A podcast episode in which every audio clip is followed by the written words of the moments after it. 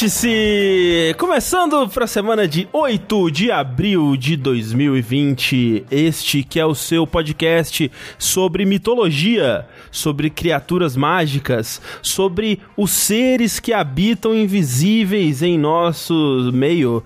E temos que começar fazendo a revelação depois de 236 edições, né? Isso. Que vocês achavam que nós éramos humanos normais, simplesmente falando sobre essas criaturas mágicas, né? Porque todo episódio estamos falando sobre elas aqui. Exato. Falando, trazendo a verdade pra vocês. É, temos que revelar que meu amigo Eduardo Sushi Oi. é, na verdade, um bafomé sensato. Quer dizer que eu tenho bafo de cachaça? Entendeu? O sushi, ele. As pessoas elas têm é, medo quando veem, mas aí quando cultuam, percebem que ele é só um bodezinho legal, assim. é. E eu uso roupa.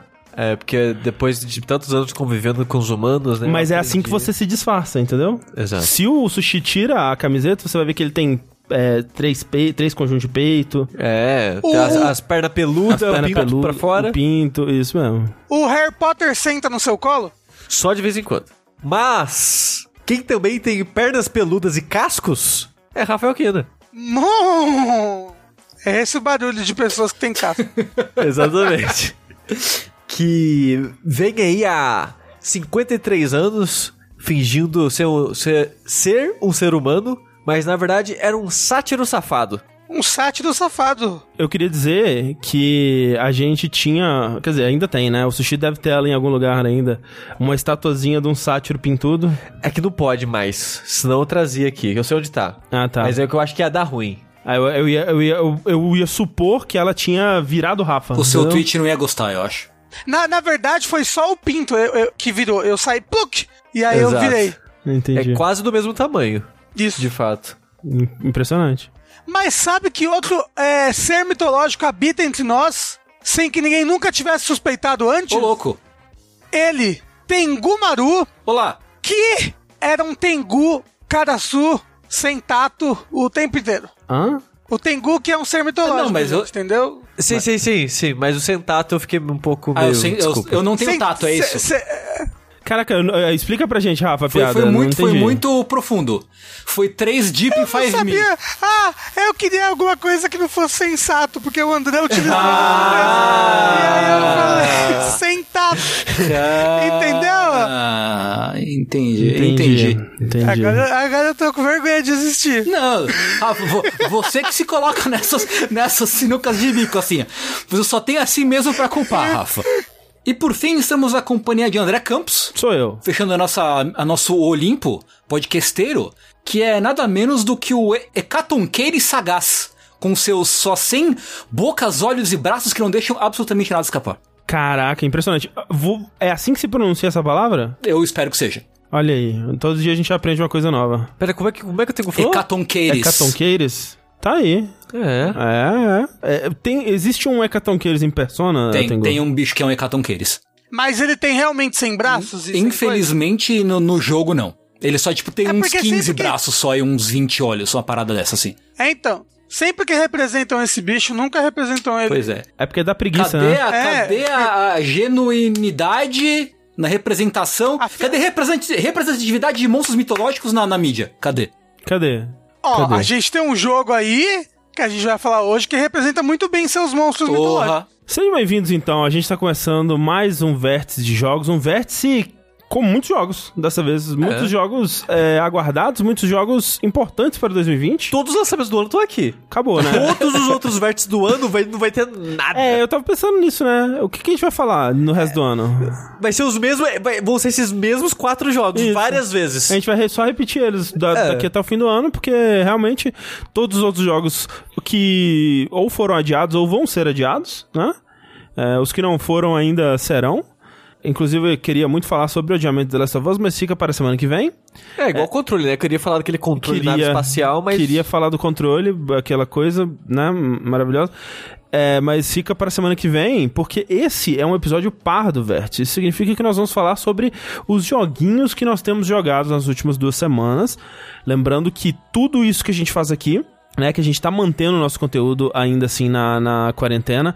E agradecemos a todo mundo que tá permitindo, porque tudo isso que a gente faz aqui é graças a pessoas como você que estão assistindo isso ao vivo no twitch.tv jogabilidade ou escutando onde quer que você escute seus podcasts, né, seja no Spotify ou seja no aplicativo de podcasts, porque vocês vão lá nas nossas campanhas mês após mês e contribuem com valores a partir de um real por mês.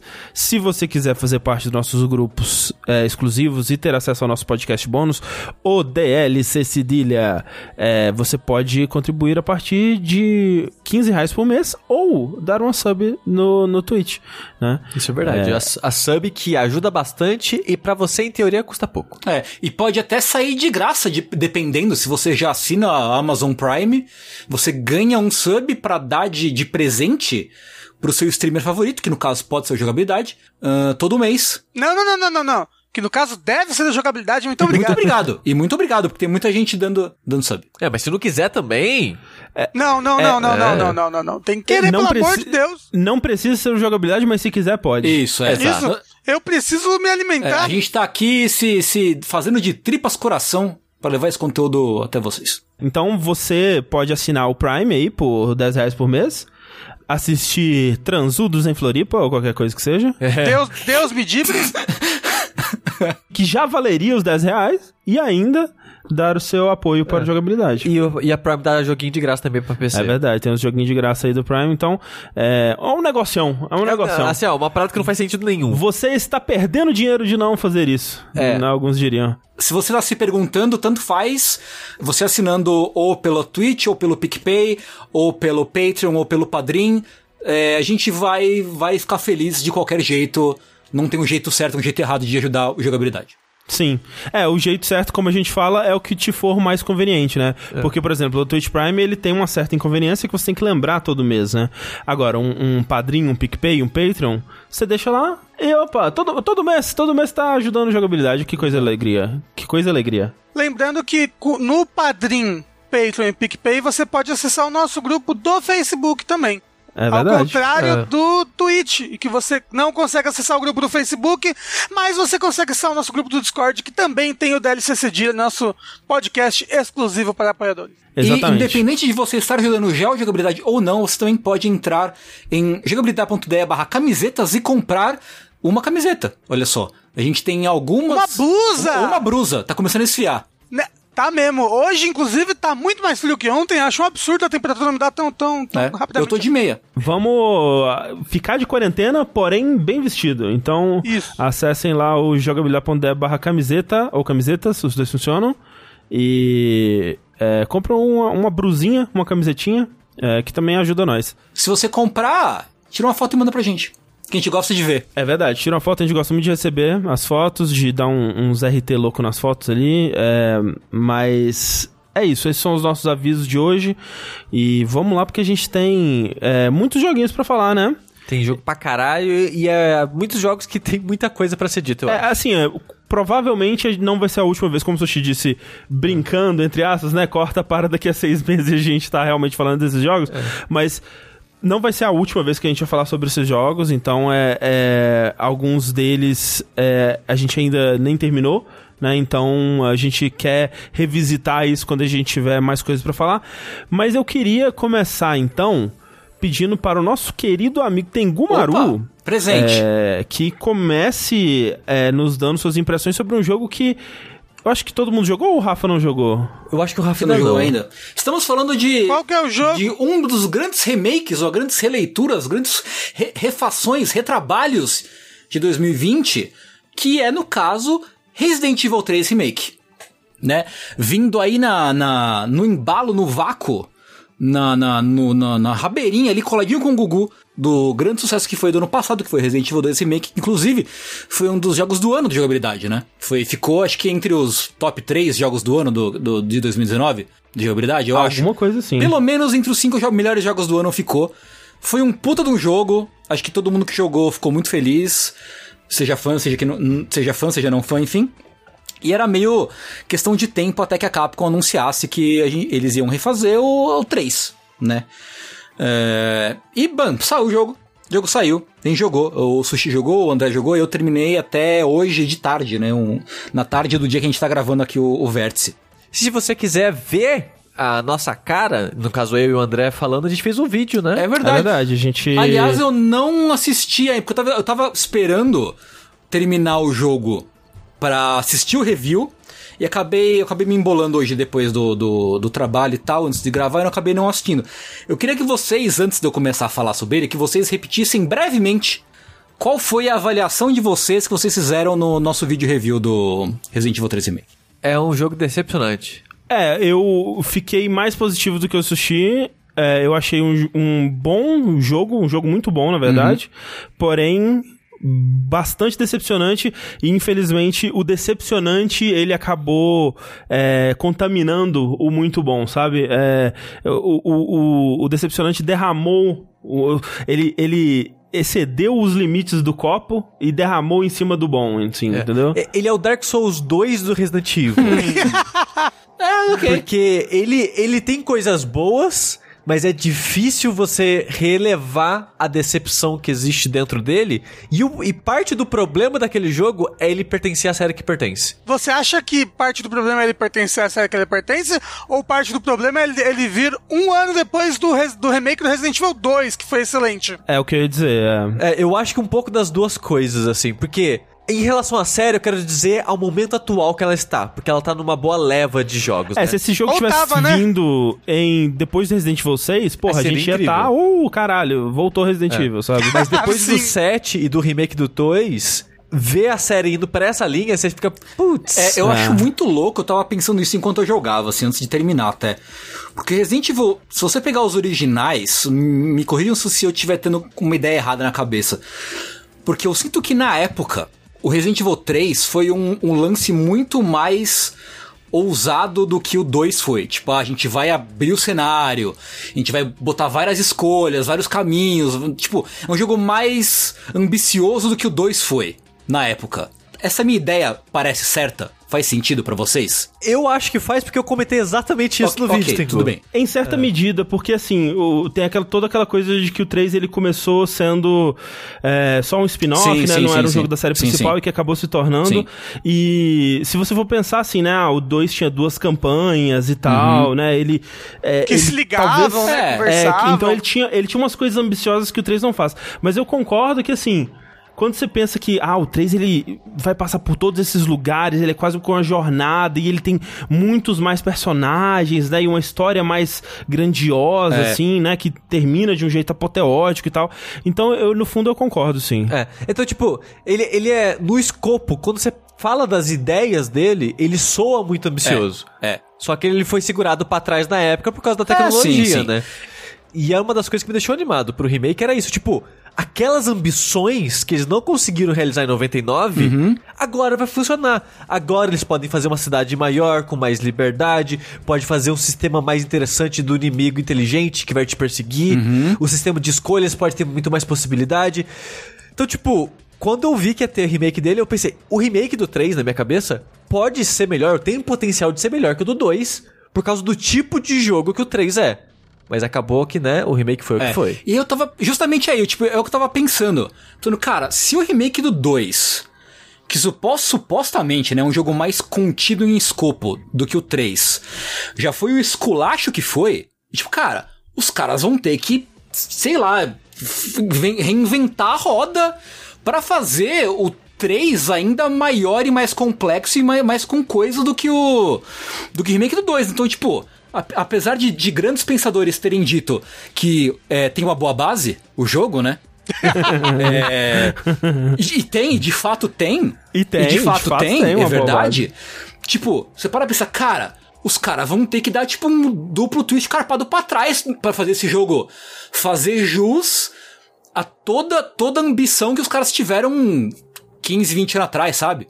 É, é aquele tipo de coisa que, olhando em retrospecto agora, é, dava muito pra perceber que a, a- os sonhos que a gente tinha pra ele não seriam muito possíveis, assim, porque tudo bem que ele tava sendo co-desenvolvido, né? Enquanto o 2 estava desenvolvendo, outra equipe estava trabalhando já no 3, não, não foi em um ano que eles fizeram esse jogo. Ah, mas, tá. Ainda assim, parece que foi muito rápido, né? E, e, eles não conseguiram reagir ao, ao sucesso que foi o 2. Então, vamos dizer, tinha uma, uma equipe com uma ideia X, que era o, o que o pessoal do 2 estava fazendo, e uma equipe que tava com essa ideia X vezes Y, sei lá. Porque ele tava pegando a ideia do 2 como base, mas fazendo uma outra coisa, tipo, as próprias ideias dele, colocando ali, sabe? Uhum.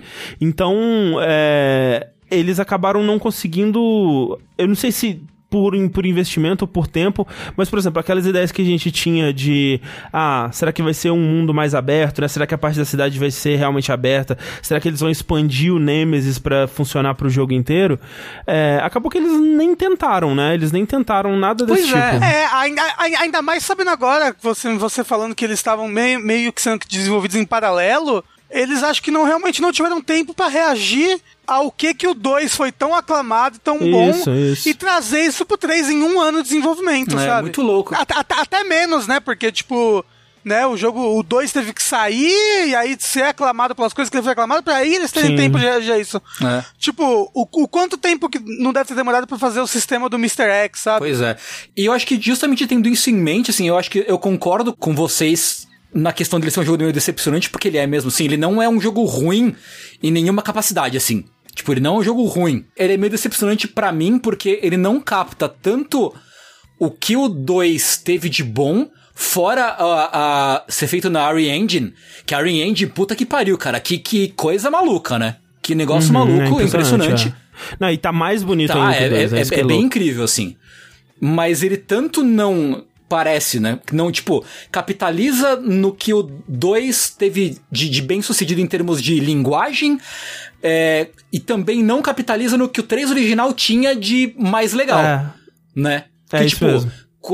quando aparece o, o Nemesis, no, no, original você podia, ah, você, se você quiser, você pode combater o Nemesis, mas você não precisa. Você pode sair de rolê. E, e, nesse não é assim, nesse você meio que é obrigado a, a encarar o Nemesis todas, todas as vezes. Mas uma coisa que me deixou puto é que eu sinto que o jogo queria ser Uncharted às vezes, que tem muita, muita sequência scriptada com o Nemesis, que porra é essa, sabe? É, a gente, a gente falou no, no vídeo que, tipo, tem sequências de, de, de fuga que são parece ter vindo do Resident Evil 6, uhum. sabe? Ou do 5. É, é, é maluco é, que isso. É, que são jogos já bem inspirados nessa vibe é, de jogo AAA da geração passada, né? Que, tipo, tudo tem que ser muito grandioso e cinemático e tal, e, e né, explosões e tal. E, de novo, o 3 original, ele tinha muito disso. Ele tinha cenas grandiosas, né? De coisas explodindo, tinha uma explosão a cada, né 30 minutos naquele jogo. Eu sinto que o remake do 2, embora ele seja muito fiel ao, ao 2, ele tem uma vibe diferente uhum. do 2 para mim. Uhum. Eu acho que o remake do 2 ele é muito mais assustador, ele é muito mais é, claustrofóbico e pesado e, e né, é, tenso, né? Então talvez eu tava esperando que, ok, por mais que esse remake do 3 ele vai ter um pouco mais de ação do que o remake do 2, eu não tava esperando que eles fossem full ação, né? Eu não tava esperando que eles fossem é, largar praticamente toda a parte de tensão, assim, eu, como vocês sabem, eu tenho muito medo desse tipo de jogo, né? Eu tenho muito medo de jogo de terror, jogo que, que dá jumpscare, que dá susto e tal.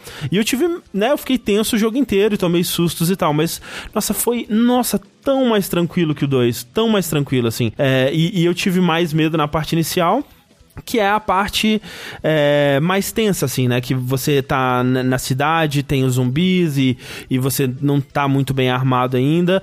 E é, é doido que, assim, o, saiu um demo, né? Que, que você joga esse pedaço inicial e é, é, aquela primeira parte que o Nemesis tá te perseguindo, né? É, é, ele... é, é, é, toda essa parte da cidade, o demo. Ele quebra a parede, sai e, até, e onde eu, até onde eu sei, sim. É, bom, é aquele primeiro pedaço.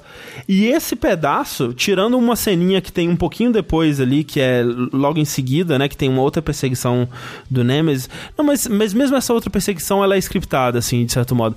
Esse pedaço que tem no demo é o único pedaço do Nemesis agindo de, desse é, jeito. Então, é solto é, assim, solto, tipo, solto é, na por cidade. Muito pouco é. tem, tudo bem que o jogo é curto, né? Eu, eu terminei ele com 4 horas e meia, o, o jogo. Era, era, era isso um, um, ponto que eu queria trazer, porque eu ainda não joguei o jogo, uhum. eu tava muito animado para jogar, aí quanto mais vocês iam falando dele, mais eu ia me desanimando, mas o que me deixou muito desanimado por ele é o fato de que ele tem 3, 4 horas. É, tipo, eu acho que isso, isso em si. Não, calma, calma, não é três, é quatro 4, horas, 5, calma. mais pra 4, 5 do que pra 3, 4. 4, é, 5. é. E eu acho que isso em si não é um problema. Dá pra ter uma experiência é, satisfatória. é, que você sai assim de, hum, comi essa refeição, estou satisfeito, sabe? Mais uma refeição de 60 dólares. Pois é, pois é. Mas Dá Não. pra ser, dá, dá, pra, dá pra ter. Eu, e, mas eu acho que, tipo, eu saí com fome do Resident Evil 3, assim. Apesar de que o final eu achei bom, É, o, fi- o finalzinho, o finalzinho, ele é satisfatório, assim. mas ele tem. Ele é meio morno na média, assim, eu achei. Ele, ele é morninho. Vai passando um processo de aceitação também. Eu acho que o meio do jogo foi onde eu tava mais decepcionado, assim, que eu tava... Mas peraí, cadê parte X, né? Por que que... Por que por que, que esse pedaço aqui não apareceu? Por que que... Cadê, cadê o Nemesis, né? Cadê aquele Nemesis que a gente tava esperando? Cadê a, a- aquela vibe Resident Evil de ter um cenário mais aberto onde você explora e, e resolve puzzles e tal? Cadê isso? E isso fica muito claro pra mim, porque tem um modo depois que você joga que é você tem que zerar sem abrir baú, né? E geralmente, não, no Resident Evil 1 isso é muito difícil. No, no Zero o Sushi fez isso. deve- nossa, é, é tenso pra caralho. No 2 mesmo é complicado, né? Porque você tem que fazer aquele malaba- malabarismo dos itens, né? E você tem que ter certeza de que você tá com os itens é, que você precisa, mais espaço no inventário pra pegar itens de missão e tal. E no 3, uma coisa que ficou muito clara pra mim era que tirando o início do jogo, o inicinho, que você tá com o lockpick e o, a- o alicate de abrir... As correntes, é, né? É, as correntes, que são dois itens obrigatórios pra você progredir, né? São os itens de quest, entre aspas, do- daquele momento do jogo. O resto do jogo inteiro você só tem um item. Que, que você precisa pra progredir. Então é tipo, vai no lugar X, pega uma chave, que não necessariamente é uma chave, né? Pode ser uma chave, pode ser, sei lá, qualquer coisa que seja, pra colocar na porta pra seguir pro próximo lugar. E aí e vai nisso. É muito linear o jogo, ele é muito simplificado, É. assim. Ele não tem. é, puzzles praticamente, né? Ele, o máximo que ele tem de puzzles é, é isso, é de você encontrar o item que você precisa pra abrir É, a porta. o, o momento que ele, que ele faz um pouco isso melhor, eu acho que é no hospital. Que tem um Sim, pouco. o hospital pra mim é a melhor Eu parte acho do que é jogo. também. Inclusive, pu- Assim, na verdade, as duas partes que você joga com o Carlos, pra mim, eu são as acho que melhores partes são. do jogo. É. Eu, eu gostei muito dos Hunters do jogo. Puta que pariu, que bicho filho Hum. da puta. Não gosto que ele te mata, tem um ataque que te mata numa só, não gosto. Sim, Mas sim. eu acho que o design deles É. ficou muito legal e eles e fica tipo, caralho, caralho, caralho, caralho. Tipo, é, é um inimigo que, que cumpre muito bem o papel dele, assim. Tipo, de ser um bicho que você fica desesperado quando, quando encontra. O sapo do esgoto é. Nem tanto. Ele é inofensivo pra mim, o sapo do esgoto. Ele é, ele é ok. É. É, eu gostei mais do Hunter, o Sushi não gostou nada do Eu não- Hunter. eu- é que assim, as pessoas já devem estar cansadas de me ouvir falando isso. Eu odeio qualquer coisa que tem um hit kill em videogame. Aham. E o hit kill do Hunter é muito rápido. Se ele começou a dar o ataque, pelo menos pra mim, o André falou que ele consegue ver a animação e escapar. O, se eu vejo ele levantando a mão, porque o ataque dele que é um hit kill, ele meio que passa a garra na sua garganta e te mata. Então, tipo, ele levantou a mão pra dar a agarrada, você morreu. É, é engraçado que eu não tive essa dificuldade. Eu tive mais dificuldade com o sapo do que com o Hunter de One Hit Kill. É, o sapo eu, eu tive. Eu morri bastante pra ele quando eu tava tentando desviar do ataque. Eu tava tentando ler a animação pra dar o dodge e no sapo realmente eu não, não consegui. O lance pra mim, assim, e é interessante porque a gente gravou o nosso vídeo, review do jogo, antes do jogo lançar, né? Então a gente tava meio que no escuro e eu vim com as experiências que eu tive enquanto eu jogava. E eu joguei muito tentando aprender tells e desviando, né? E, tipo, morrendo inicialmente, mas eventualmente conseguindo passar do- da maioria dos, dos desafios sem é, meio que lidar com eles, né? Dos desafios de zumbis e tal, até eu aprender o timing, assim. E eventualmente eu peguei o timing do, do- de desviar, né? Porque uma das, das habilidades novas da Jill que vem, realmente do 3 clássico também, que no 3 clássico é, era uma coisa meio. Eu nunca aprendi como é que fazia, você tinha que estar mirando Era e aí você confuso, apertava né, um botão na 3. hora. É. Era meio confuso. Ah, Acho que até hoje ninguém tem certeza absoluta de como faz. Não é. Se você for ver, tipo, o pessoal que faz speedrun do Resident Evil 3, esse tipo de coisa, eles meio que têm uma noção, mas tem sorte envolvida também. Não é 100% de funcionamento É, a esquiva. E no remake eles deixaram isso muito mais claro, né? Você tem um botão específico que funciona como uma rolagem, que ela tem alguns frames de invencibilidade ali até, e se você realiza ela no timing correto, ela, né, realmente te impulsiona pra frente, você consegue até desviar de outros inimigos que, que não são os que você desviou imediatamente ali. Ela, é, é, ela te deixa até bem roubado. E se você mira quanto você tá fazendo essa rolagem perfeita, você tem um modo meio bullet time, onde a Jill mira em câmera lenta na cabeça do inimigo imediatamente. É, assim. gilio- gilioneta. Então, é, tipo isso, é o, o Jill Time. E, e aprender esse timing foi muito satisfatório pra mim. Só que ao mesmo tempo, eu meio que tirei parte do desafio do jogo com isso. E parte da tensão, né? Especialmente no começo com os zumbis, assim. É, eu tava andando na cidade e eu só desviava dos zumbis e era um passeio, assim. Eu, eu não, eu não me importava muito. E a mesma coisa com, com os É, Hunters, até assim. o Tudo bem Nemesis. que- O Nemesis, tipo, até o Nemesis. Principalmente É? o Nemesis, né? O Nemesis, ele, como ele tem golpes mais lentos e tem um tel mais claro, né? Você consegue desviar do Nemesis muito tranquilamente, assim. Então, Exceto quando você tá tentando fugir dele. é, porque, Porque- você não vê ele, né? É, a, a parte mais escrota do Nemesis é quando ele tá atrás de você. Porque o André até comenta isso no vídeo que o Mr. X no remake do 2, ele anda na mesma velocidade que você. Então se você tá correndo, ele nunca vai te alcançar. Porque ele tá na mesma velocidade que você. Se você tá na frente dele, né, claro. O Nemesis não, ele anda mais rápido que você. Então se você tá andando, olhando pra frente, ele vai te encher de soco na nuca. Ah. Porque você não tá vendo ele e não tem um tel visual ou sonoro que ele vai te dar o soco naquela hora. Ah. Por exemplo, ele tem um tentáculo que ele joga na sua perna e te puxa pra trás. Tem um isso tem um tel. Tem um tel. Você vê o tentáculo ele primeiro. aparece no cantinho da tela antes de puxar sua perna. Então você consegue esquivar dele. O soco não tem. Não tem. E ele consegue combar soco, porque quando ele dá um soco na sua nuca, você cai de joelho no chão. E ele te consegue te socar enquanto você tá no chão. Então, às vezes, você morre, tipo, eu tô de vida cheia. Você morre antes de levantar porque ele não te deixa ele te levantar. É. Então, tipo, é muito escroto essa parte, assim. A dificuldade que você joga o jogo influencia nesse tipo de coisa? No, no reflexo que você tem que ter pra desviar das coisas? Qual dificuldade vocês jogaram? No timing do, do- dos desvios, eu acho que não influencia. Não, eu não senti, pelo menos. Mas influencia no dano que você recebe. A dificuldade é basicamente isso. Do- pelo menos do, do normal pro hardcore, assim. É, influencia no do dano que você recebe, né? Então, e mesmo assim o dano ele meio que varia, né? A gente tava jogando com o Sushi, jogando no hardcore, e às vezes ele recebia quatro mordidas de zumbis e não, não acontecia nada, às vezes com duas ele já morria.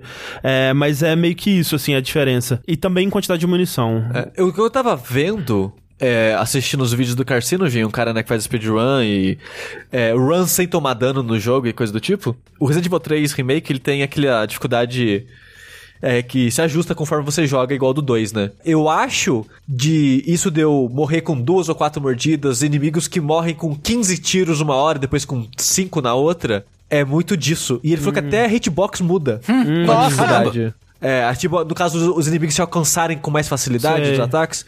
Pare... Ele não tem certeza que eles estão analisando ainda os códigos do jogo pra entender isso, mas parece que é... até a hitbox é influenciada por isso agora. É, mas então, assim, pra mim, e depois eu fui vendo outras pessoas jogando e jogando de uma forma muito diferente, assim, e. E tendo experiências diferentes, né? Eu vi comentários de pessoas, por exemplo, que preferiram o Nemesis assim, porque não, não gostavam do jeito que o Mr. X funcionava, né? Achavam chato a, a perseguição, ou não achavam é, difícil o suficiente. E pra mim, assim, é, é, é uma questão de gosto, realmente. Se você não gosta de como o Mr. X funcionava no Resident Evil 2 Remake, é um bom sinal, porque ele realmente ele tem um momento assim aqui e que não nem de longe é a complexidade que é o, o momento é, semelhante, né? O momento análogo a isso no Resident Evil 2, que no 2 tinha aquela coisa, né, de você dele aparecer enquanto você ainda tava é, resolvendo puzzles e tal e, e tinha aquela coisa, né? A delegacia ela era muito mais ampla, então tinha às vezes três caminhos diferentes pra você chegar no mesmo lugar, às vezes mais, e você tinha que decidir, ok, eu vou passar por aquele corredor que é, tem menos chances dele vir me pegar, mas que tem zumbi, eu vou arriscar os zumbis que eu deixei lá, né? É, às vezes agora eu, eu fui pra lá e agora tem Licker, e aí, fudeu, né? E agora tem o, o Licker que eu preciso passar lento, o zumbi que vai me pegar e o cara nas minhas costas aqui correndo, né? Então o que que eu faço?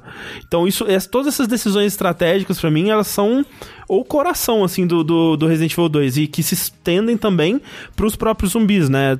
Quando é, você pega a shotgun no 2, você ainda tem pouca munição, então mesmo que você pegue ela relativamente no começo assim, e a- ainda assim demora mais do que no 3, você passa muito tempo, a maior parte da delegacia ainda tendo que lidar com zumbis com pistola, né? É, depois, quando você joga mais vezes, né, o jogo, é, você percebe que tudo bem você usar a shotgun ali naquele momento, depois eles vão te dar mais munição, tá tudo certo. Mas no começo, né, como você não sabe o que que vai vir pela frente e tal, você tá naquela tensão, cada zumbi no 2 no, no dois, ele representava uma ameaça, né? Cada zumbi ele era imprevisível, ele, ele você não sabia inicialmente se você tinha matado, às vezes você derrubava um zumbi três, quatro vezes e ele continuava levantando e, meu Deus do céu, o que tá acontecendo?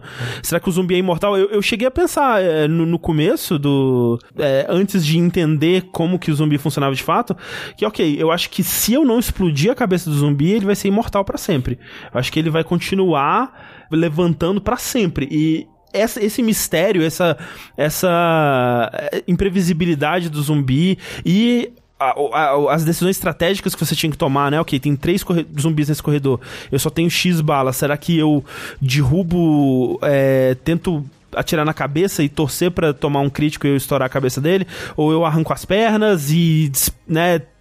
Tento passar com eles rastejando. É, tudo isso tá, foi jogado fora no 3, é. porque é.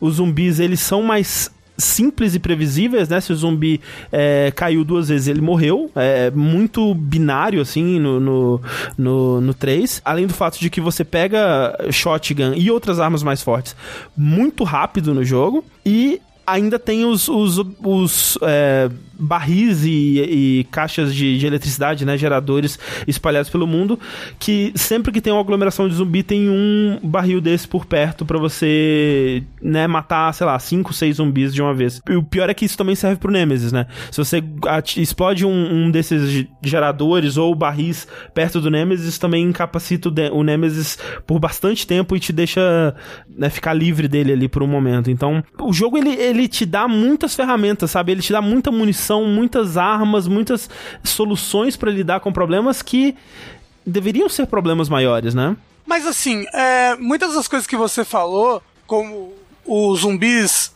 morrerem, mas não morrerem, eles, é, você nunca sabe quando eles estão mortos, do, do, do, jeito como o Mr. X funciona, elas são possibilitadas porque o level design da delegacia, em específico, é, é muito bom, é muito bem feito.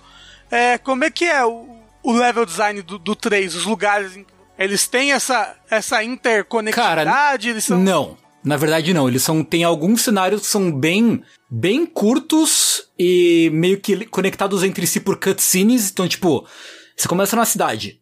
Aí você vai passar pro próximo lugar. Você meio que não consegue voltar pra cidade. Aí depois do outro lugar tem outro. Você não consegue vo voltar sabe? Então, tipo, são várias fases mesmo, são, são quase como se fossem fases separadas de, de no jogo. E era meio que assim no 3, né? Sim. É, eu, perguntar, é. o 3, ele não se passa duas horas antes do 2 e duas horas depois, um negócio assim, não é? É 24 horas antes, e aí depois 24 horas depois, é, é, tem uma coisa assim. E, e, e, e ainda é assim esse 3? É basicamente assim, é. Dentre a, a única fase, né, dentre elas, que é mais aberta, um pouco mais parecida com o 2, né, porque você vai na delegacia, mas passa pouco tempo na delegacia, eu acho que é a última parte que você vai pro hospital e depois pro, pro laboratório, mas acho que o hospital ele é mais equivalente ao que era o, um cenário qualquer do 2, assim, porque ele é ele é um meio que um micro-universo, assim. Que você vai andando, tem mais gerenciamento de, de, de, recurso, de espaço no inventário, do tipo de inimigo que aparece, tem que andar com mais cuidado, cuidado nos lugares. E ele é, ele é mais confuso de navegar, Sim. ele não é imediatamente óbvio o que você tem que fazer.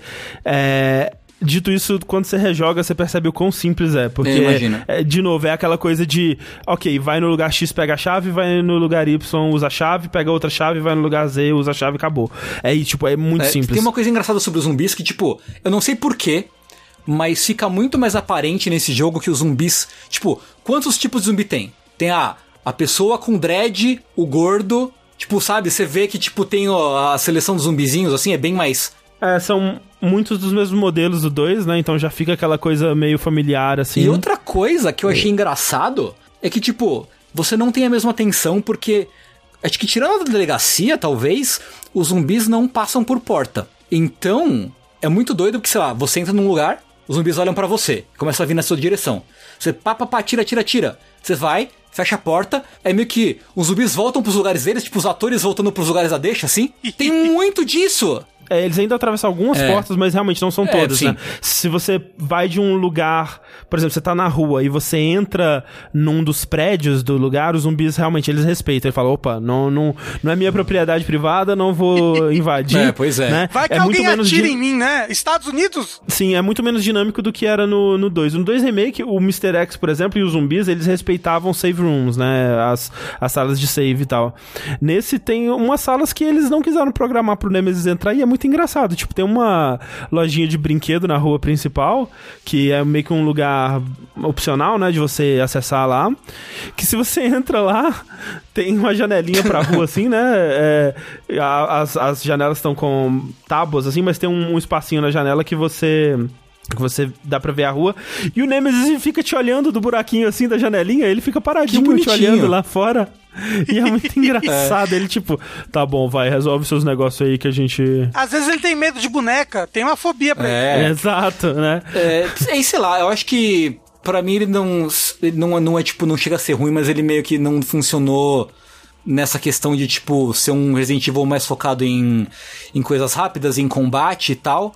E eu tava comentando ontem, fora do, do- da gravação, logo, de- logo depois que eu passei de um de uma boss fight, que é em uma praça. E eu detestei essa boss fight. Porque, tipo, o boss ele é um saco de DPS, super desinteressante, que é uma gimmick que não faz, que é muito idiota. Tipo, é uma gimmick que ele meio que quer que você faça, mas você não precisa fazer.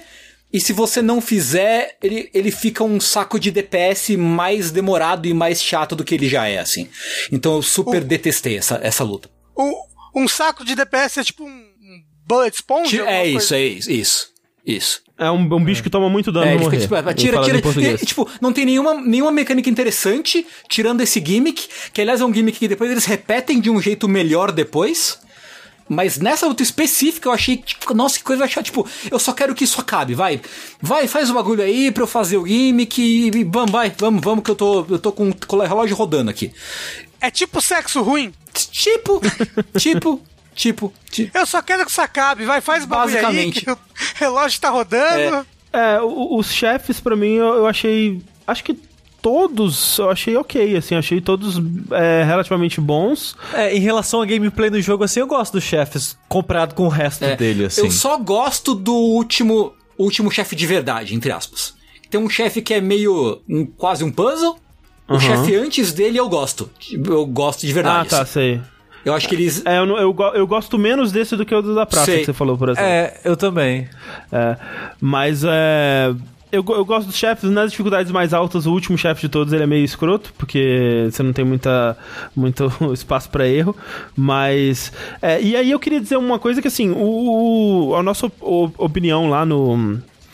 No vídeo que a gente fez, né? No vídeo review, é, foi de tendo terminado o jogo algumas horas, né? Tipo, a gente tinha terminado no dia anterior e a gente tava gravando, né? Alguma coisa assim. Sim. E é, de lá pra cá eu rejoguei o jogo mais vezes, né?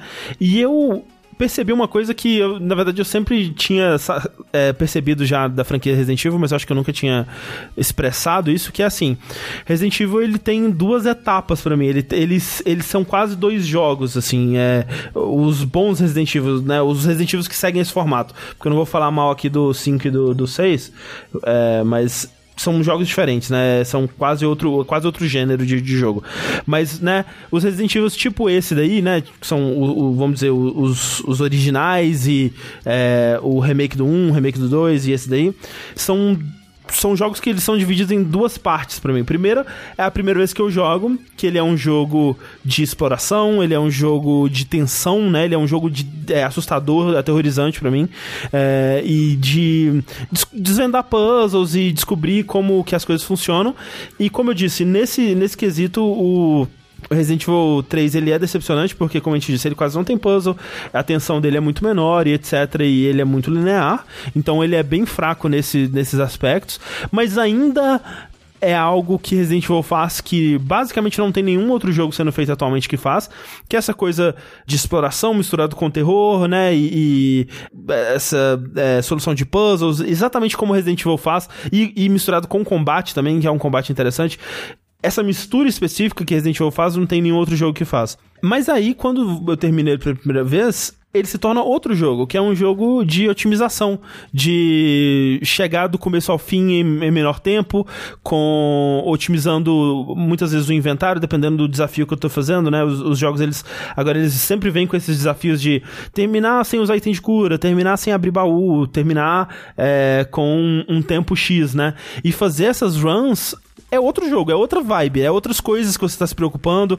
é outra mentalidade, é outro o jeito que você enxerga o mundo, né? Você otimizar quais itens você vai pegar, onde você vai, onde você não vai, qual é o caminho é, é, ideal para você pegar todos os itens que você precisa e chegar onde você tem que chegar em menos tempo nisso eu ainda gosto muito do Resident Evil 3. Então, assim, depois que eu terminei ele pela primeira vez, ele subiu mais no meu conceito. Porque eu me diverti muito fazendo esses desafios e otimizando o meu tempo e né, liberando as armas com munição infinita. E, cara, jogar esse jogo com uma bazuca, sabe? E correndo para você tentar terminar em menos de uma hora e meia, assim, é, é muito divertido, assim, é muito satisfatório e, e né, a sua mente está em outros problemas, está em outras coisas que você precisa resolver e tentar passar daquelas coisas que te tiraram problema no começo nas dificuldades mais altas com essas, essas armas é, infinitas transforma o jogo, dá uma, uma, profundidade a mais pro jogo e acabou que no fim das contas eu joguei, sei lá, umas 30 e poucas horas de Resident Evil 3, sabe? Um jogo que inicialmente ele parece que ele vai ser 5 horas e acabou. Ele rendeu bastante para mim e eu, e eu gostei muito do tempo que eu passei com ele. Ele começa com três dificuldades abertas, que é o casual, normal e hardcore. Depois ele abre uma outra dificuldade que é a Nightmare, né? Pesadelo. E aí depois ele abre mais uma outra que é Inferno. E aí a Nightmare e o Inferno, elas são parecidas porque elas têm é, inimigos em lugares diferentes e itens em lugares diferentes e algumas coisas assim. É meio que um modo arrange, assim.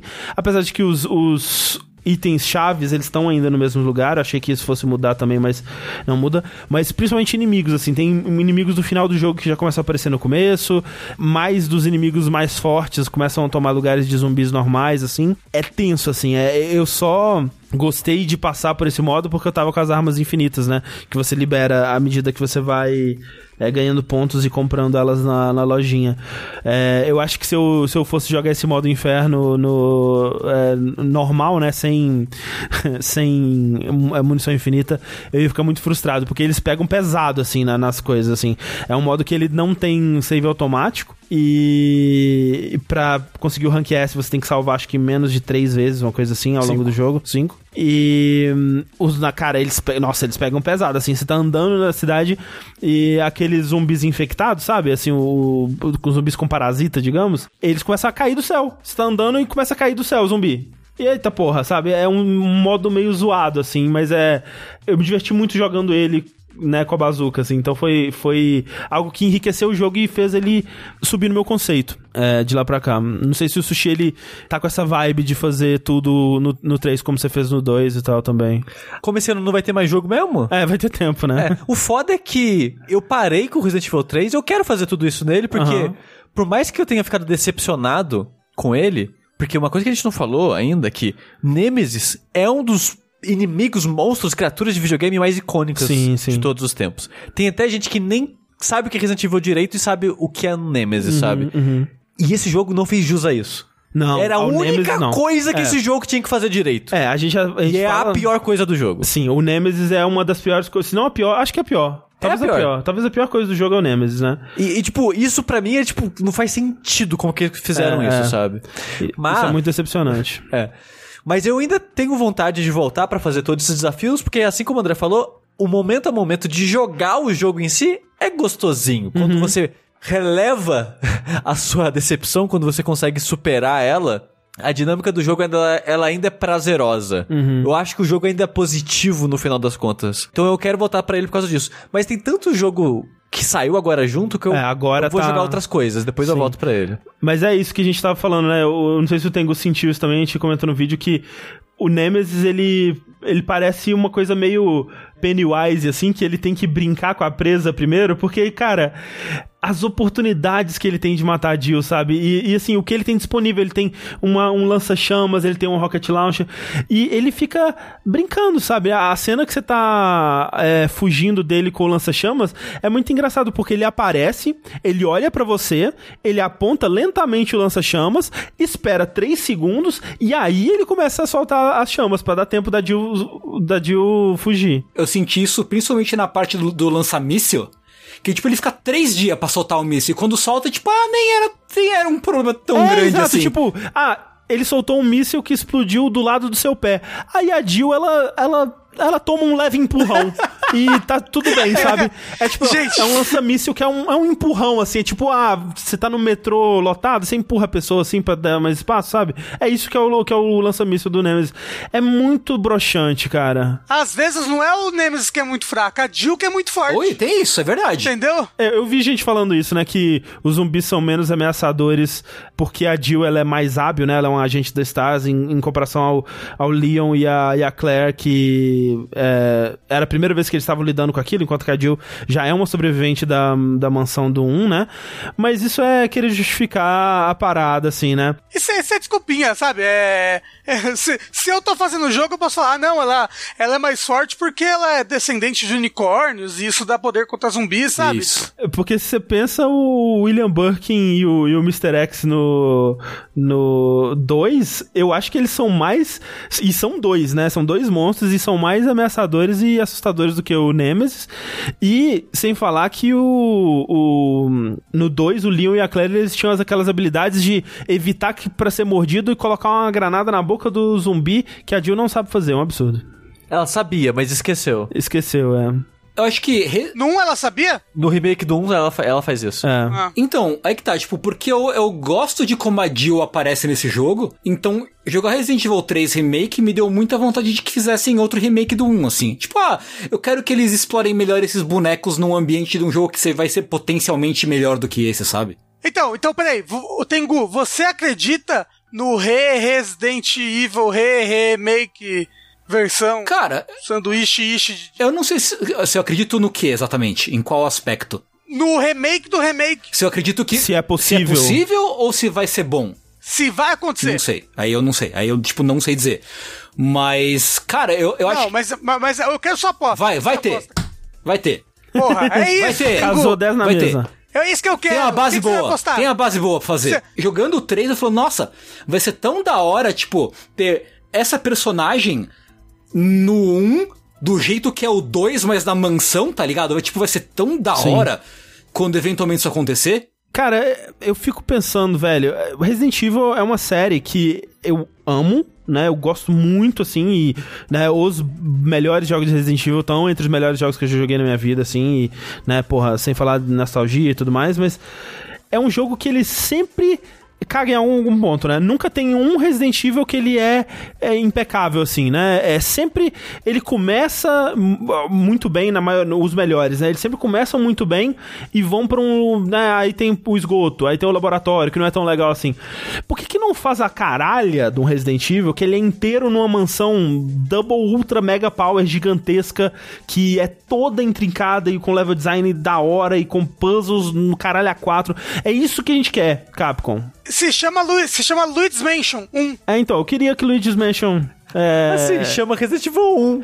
é, mas até o Resident Evil 1, ele, ele o Resident Evil 1 ele é o melhor nisso, mas até ele, ele, ele se perde um pouco depois de um tempo, assim. Eu, eu queria ver, eu queria ver um Resident Evil que fosse mais isso, assim, que não precisa de múltiplos ambientes, faz um da hora, faz um muito foda, assim, sabe? É, faz uma sala com lava, uma sala com gelo, uma sala com floresta, que tá tudo certo. Chama de. Mega Man. E tá, e tá bom. Tá tudo em casa já. É Metroidvania, transforma isso daí no Metroidvania. As pessoas têm. al- Algumas pessoas do chat estão falando, ah, o nome disso é, é Kawata, é Kawata. E eu lembrei agora, porque há muitos vértices atrás, ou não sei se foi no vértice, mas eu acho que foi. Eu falei, olha, tem o Kawata. Eu vi a cara dele, eu falei, mano, me lembra que eu, é tenho, que eu tenho que contar uma história sobre ele em alguma vez. E eu nunca lembrei de contar a história. Ah, Pera, quem é Kawata? É o produtor geral, produtor. acho que o produtor geral de, de, de Resident Evil. Agora. Eu não sei se é exatamente esse o, o cargo dele, mas ele é um produtor ligado à franquia Resident Evil. Ele foi o produtor desse daí, Foi, do 3. foi. E do, e do 7. E aí eu lembrei, porque eu vi a cara dele eu lembrei. Eu não sei se vocês lembram, alguns anos, vários anos atrás, que rolou um meme do Inafune ainda, que era, foi logo antes, na época que o Inafune saiu da Capcom. Que era ele, que era tipo ele com a legenda, ah, você tá querendo jogar dinheiro no lixo? Vocês lembram, vocês lembram, vocês lembram de ter visto esse meme? Vagamente, vagamente. Esse meme, você sabe de onde vem esse meme? Não. Esse meme vem de um programa de TV japonês, que é um programa sobre. é, mostrando como é o desenvolvimento de jogos, certo?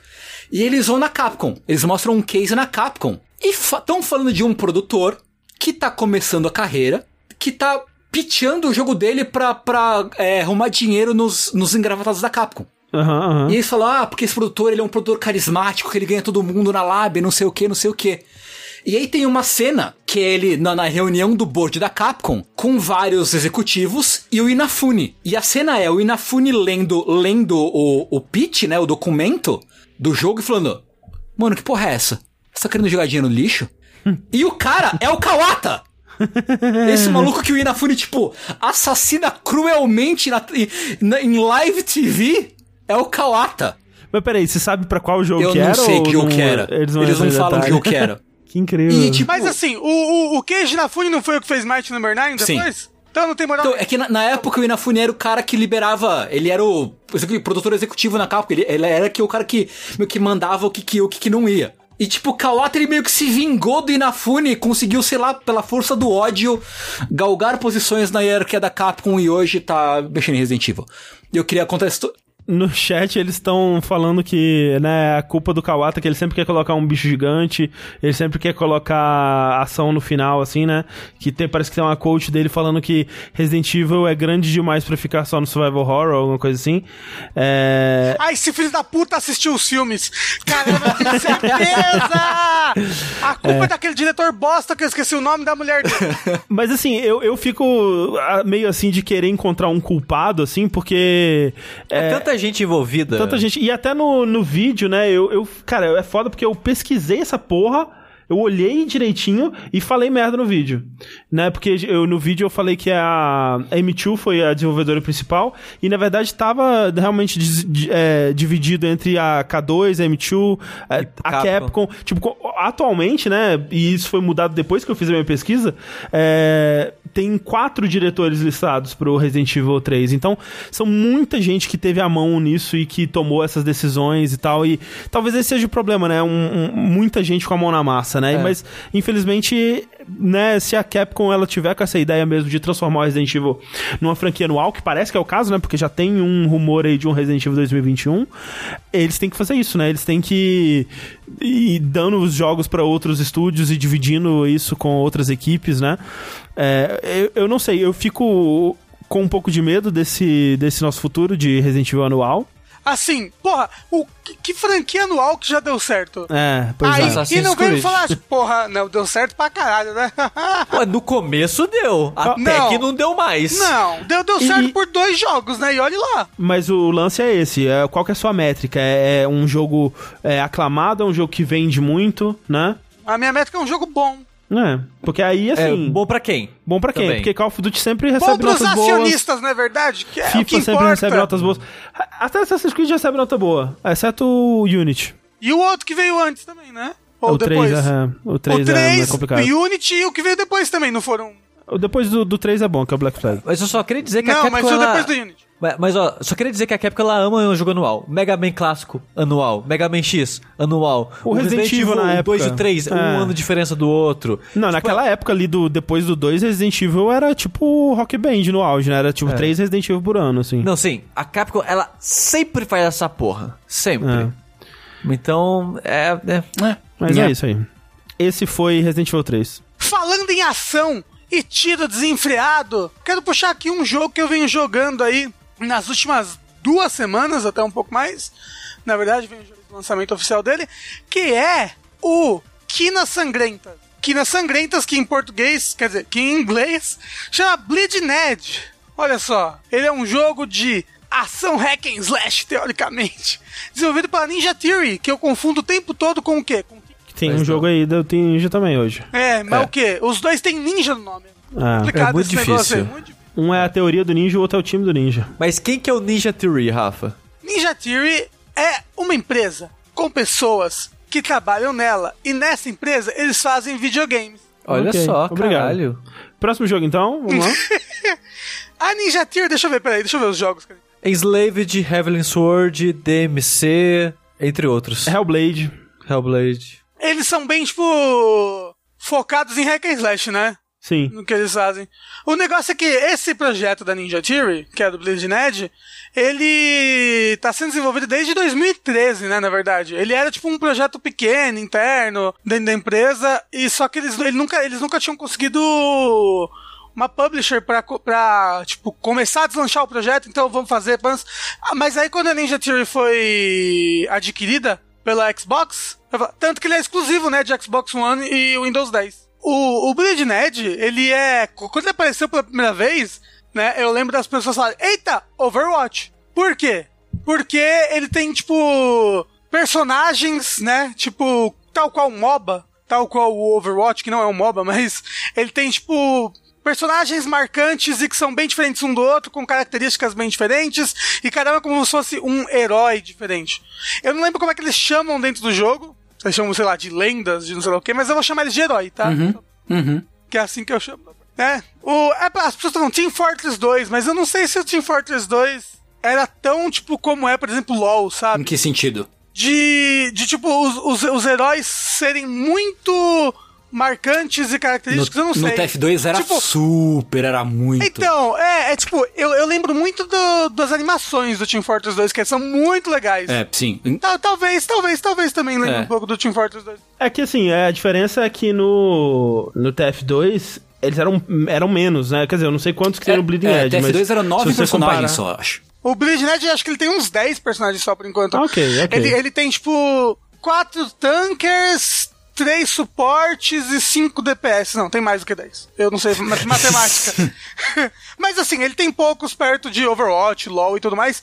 E, inclusive, ele lembra muito mais na hora de jogar. Ele lembra muito, muito mais um MOBA do que um FPS. Ele não tem nada de FPS, inclusive. Ele não tem nada do, do que, tipo, porra, Overwatch, a não ser heróis, porque ele é muito focado nas habilidades. Então, quando você fala FPS, ele obviamente não tem nada de FPS porque ele é em terceira pessoa, mas eu entendo o que você quer dizer que é um, um jogo de tiro online tipo Overwatch, né? Um deathmatch ou team deathmatch de, de objetivos e tal, assim. Ele, ele, ele tem objetivos, né? Ele tem muitas. Ah, captura o ponto A, captura o ponto B, que me lembra um, um Overwatch, me lembra um Counter-Strike, me lembra vários desses jogos de, de FPS de time, mas ele, ele, ele não tem mira, por exemplo, sabe? Ah, o- To- Todos, todos os heróis que atiram, por exemplo, é, você segura o botão de ataque e eles miram automaticamente numa pessoa. Hum. Quando você vai trocar de mira, é como se fosse trocar de mira no, no Zelda ou, ou no, no Dark Souls, sabe? Você dá lock-on numa pessoa e aí você vai mudando analógico e mudando a mira do que você tá.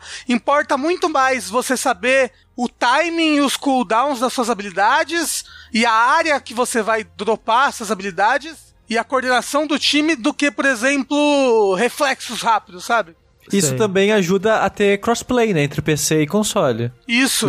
Apesar de que é, a Ninja Theory recomenda que o jogo seja jogado no controle, mesmo quando você está no PC. Não sei se o Rafa conhece ou já viu, mas o. Vendo, eu não joguei o Bleeding Edge, mas vendo você jogar até, que você jogou com, no streaming com, com o Nautilus, com o pessoal do Overloader e tal, ele me lembrou muito o Paladins, tá ligado? É, sim, ele lembra, ele lembra bem. E Né? o Paladins é bem tipo um, um MOBA, Sim, né? Tipo, com- tem terceira loja, tem montaria, tem essas coisas tudo, né? É, é, ele lembra também, ele lembra muito Smite. Pode crer, pode crer. Né? Que é bem o quê? Um MOBA em terceira pessoa. Né. Tipo, essa parte de hack and slash dele, ele tem heróis que batem que batem corpo a corpo, Uhum. mas também é mais importante, tipo, você tem que.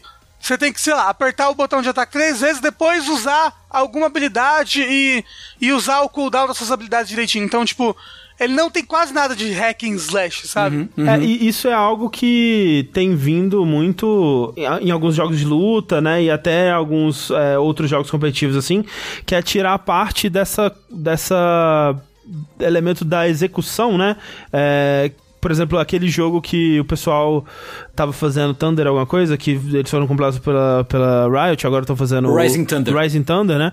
Ele era um jogo que ele tinha essa proposta, né? Que ele tirava a necessidade de você executar o movimento do Hadouken, deixava o Hadouken num cooldown, como se fosse uma habilidade de mob, assim, e o importante era realmente o posicionamento, né? E a estratégia, e né, você fazer os zoneamentos lá e tal, e parece que é essa a ideia dele, ser mais acessível, assim? Eu acho que não, não ser mais acessível, mas ser um jogo.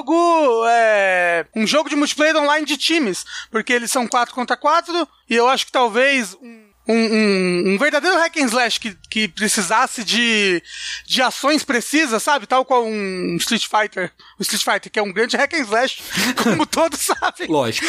Mas, mas, mas, mas, ações precisas tal, tal qual um jogo de luta precisa, sabe? É, eu acho que talvez não funcionaria com a internet e as conexões que a gente tem hoje. Um 4x4 com muita precisão? Não sei.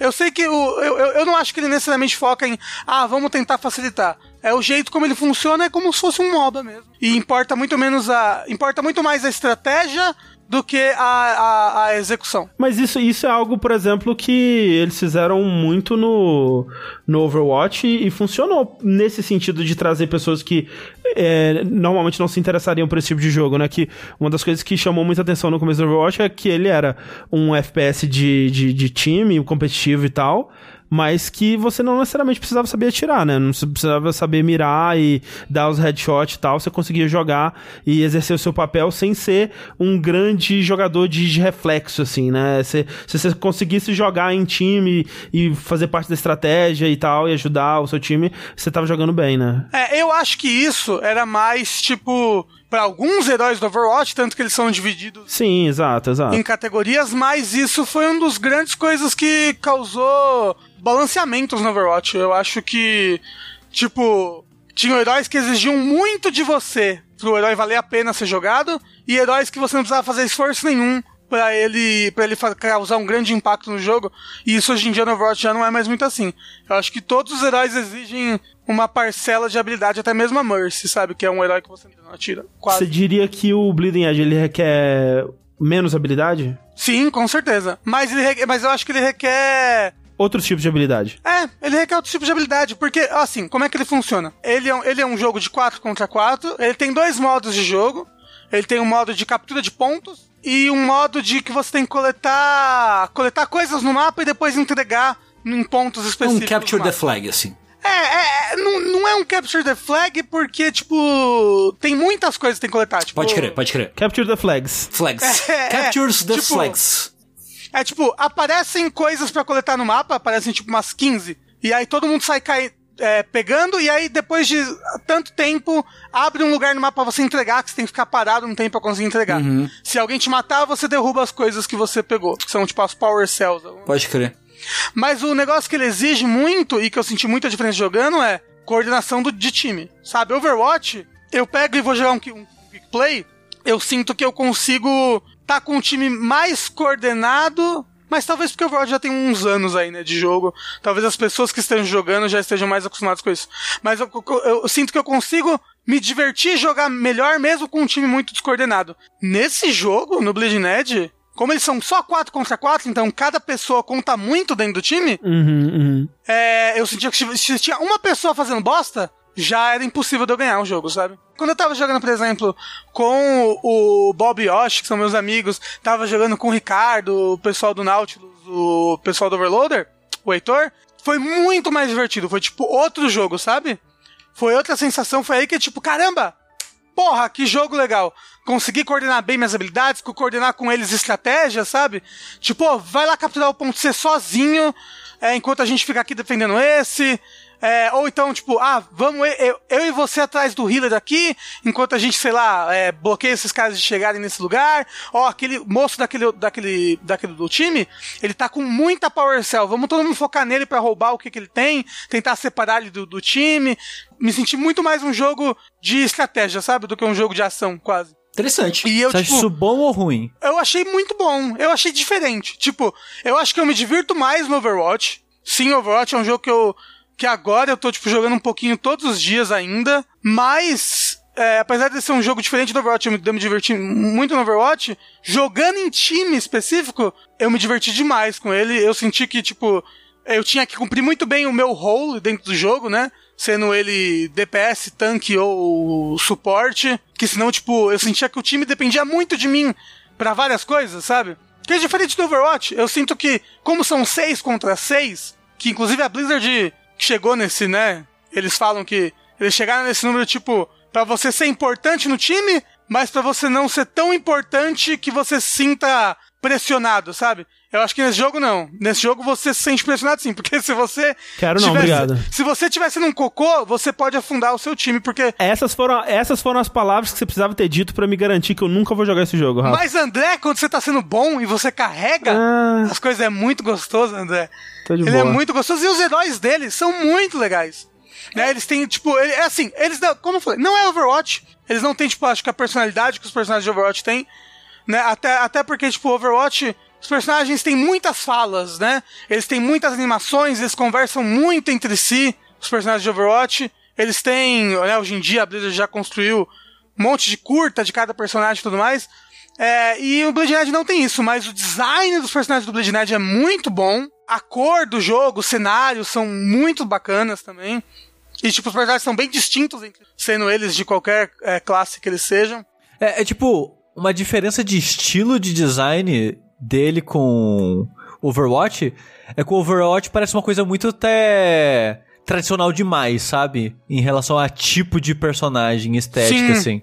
sim. Porque o Bleed Ned é tipo, é meio que uma bruxa. Aí é um cara que, tipo, é um cadeirante, tipo, o. Professor Giz. Professor Xavier. Aí tem uma moça que ela anda meio que numa roda, que é tipo como se fosse um monociclo, né? E, é- e é que, tá. tipo- Esse moço, nem, nem- ele, ele nem é cadeirante. Ele só tem preguiça de se mover porque ele é gamer. Ah, porra, gamer. Porra, game. E ele, é- e, ele, e, e ele é brasileiro, é o brasileiro do jogo. Ele Ah, é o carioca. game brasileiro é isso aí mesmo. O game brasileiro não tem condição. Aí, tipo, aí tem um cara, sei lá, que é metaleiro, aí tem um cara que tem, sei lá, uma cobra em volta dele e ela fica atirando pela cobra. Esse cara, na verdade, ele é a cobra. Ah. Ele transferiu a consciência dele pro robô, que é a cobra, e ele anda levando o cadáver dele por aí. Olha só.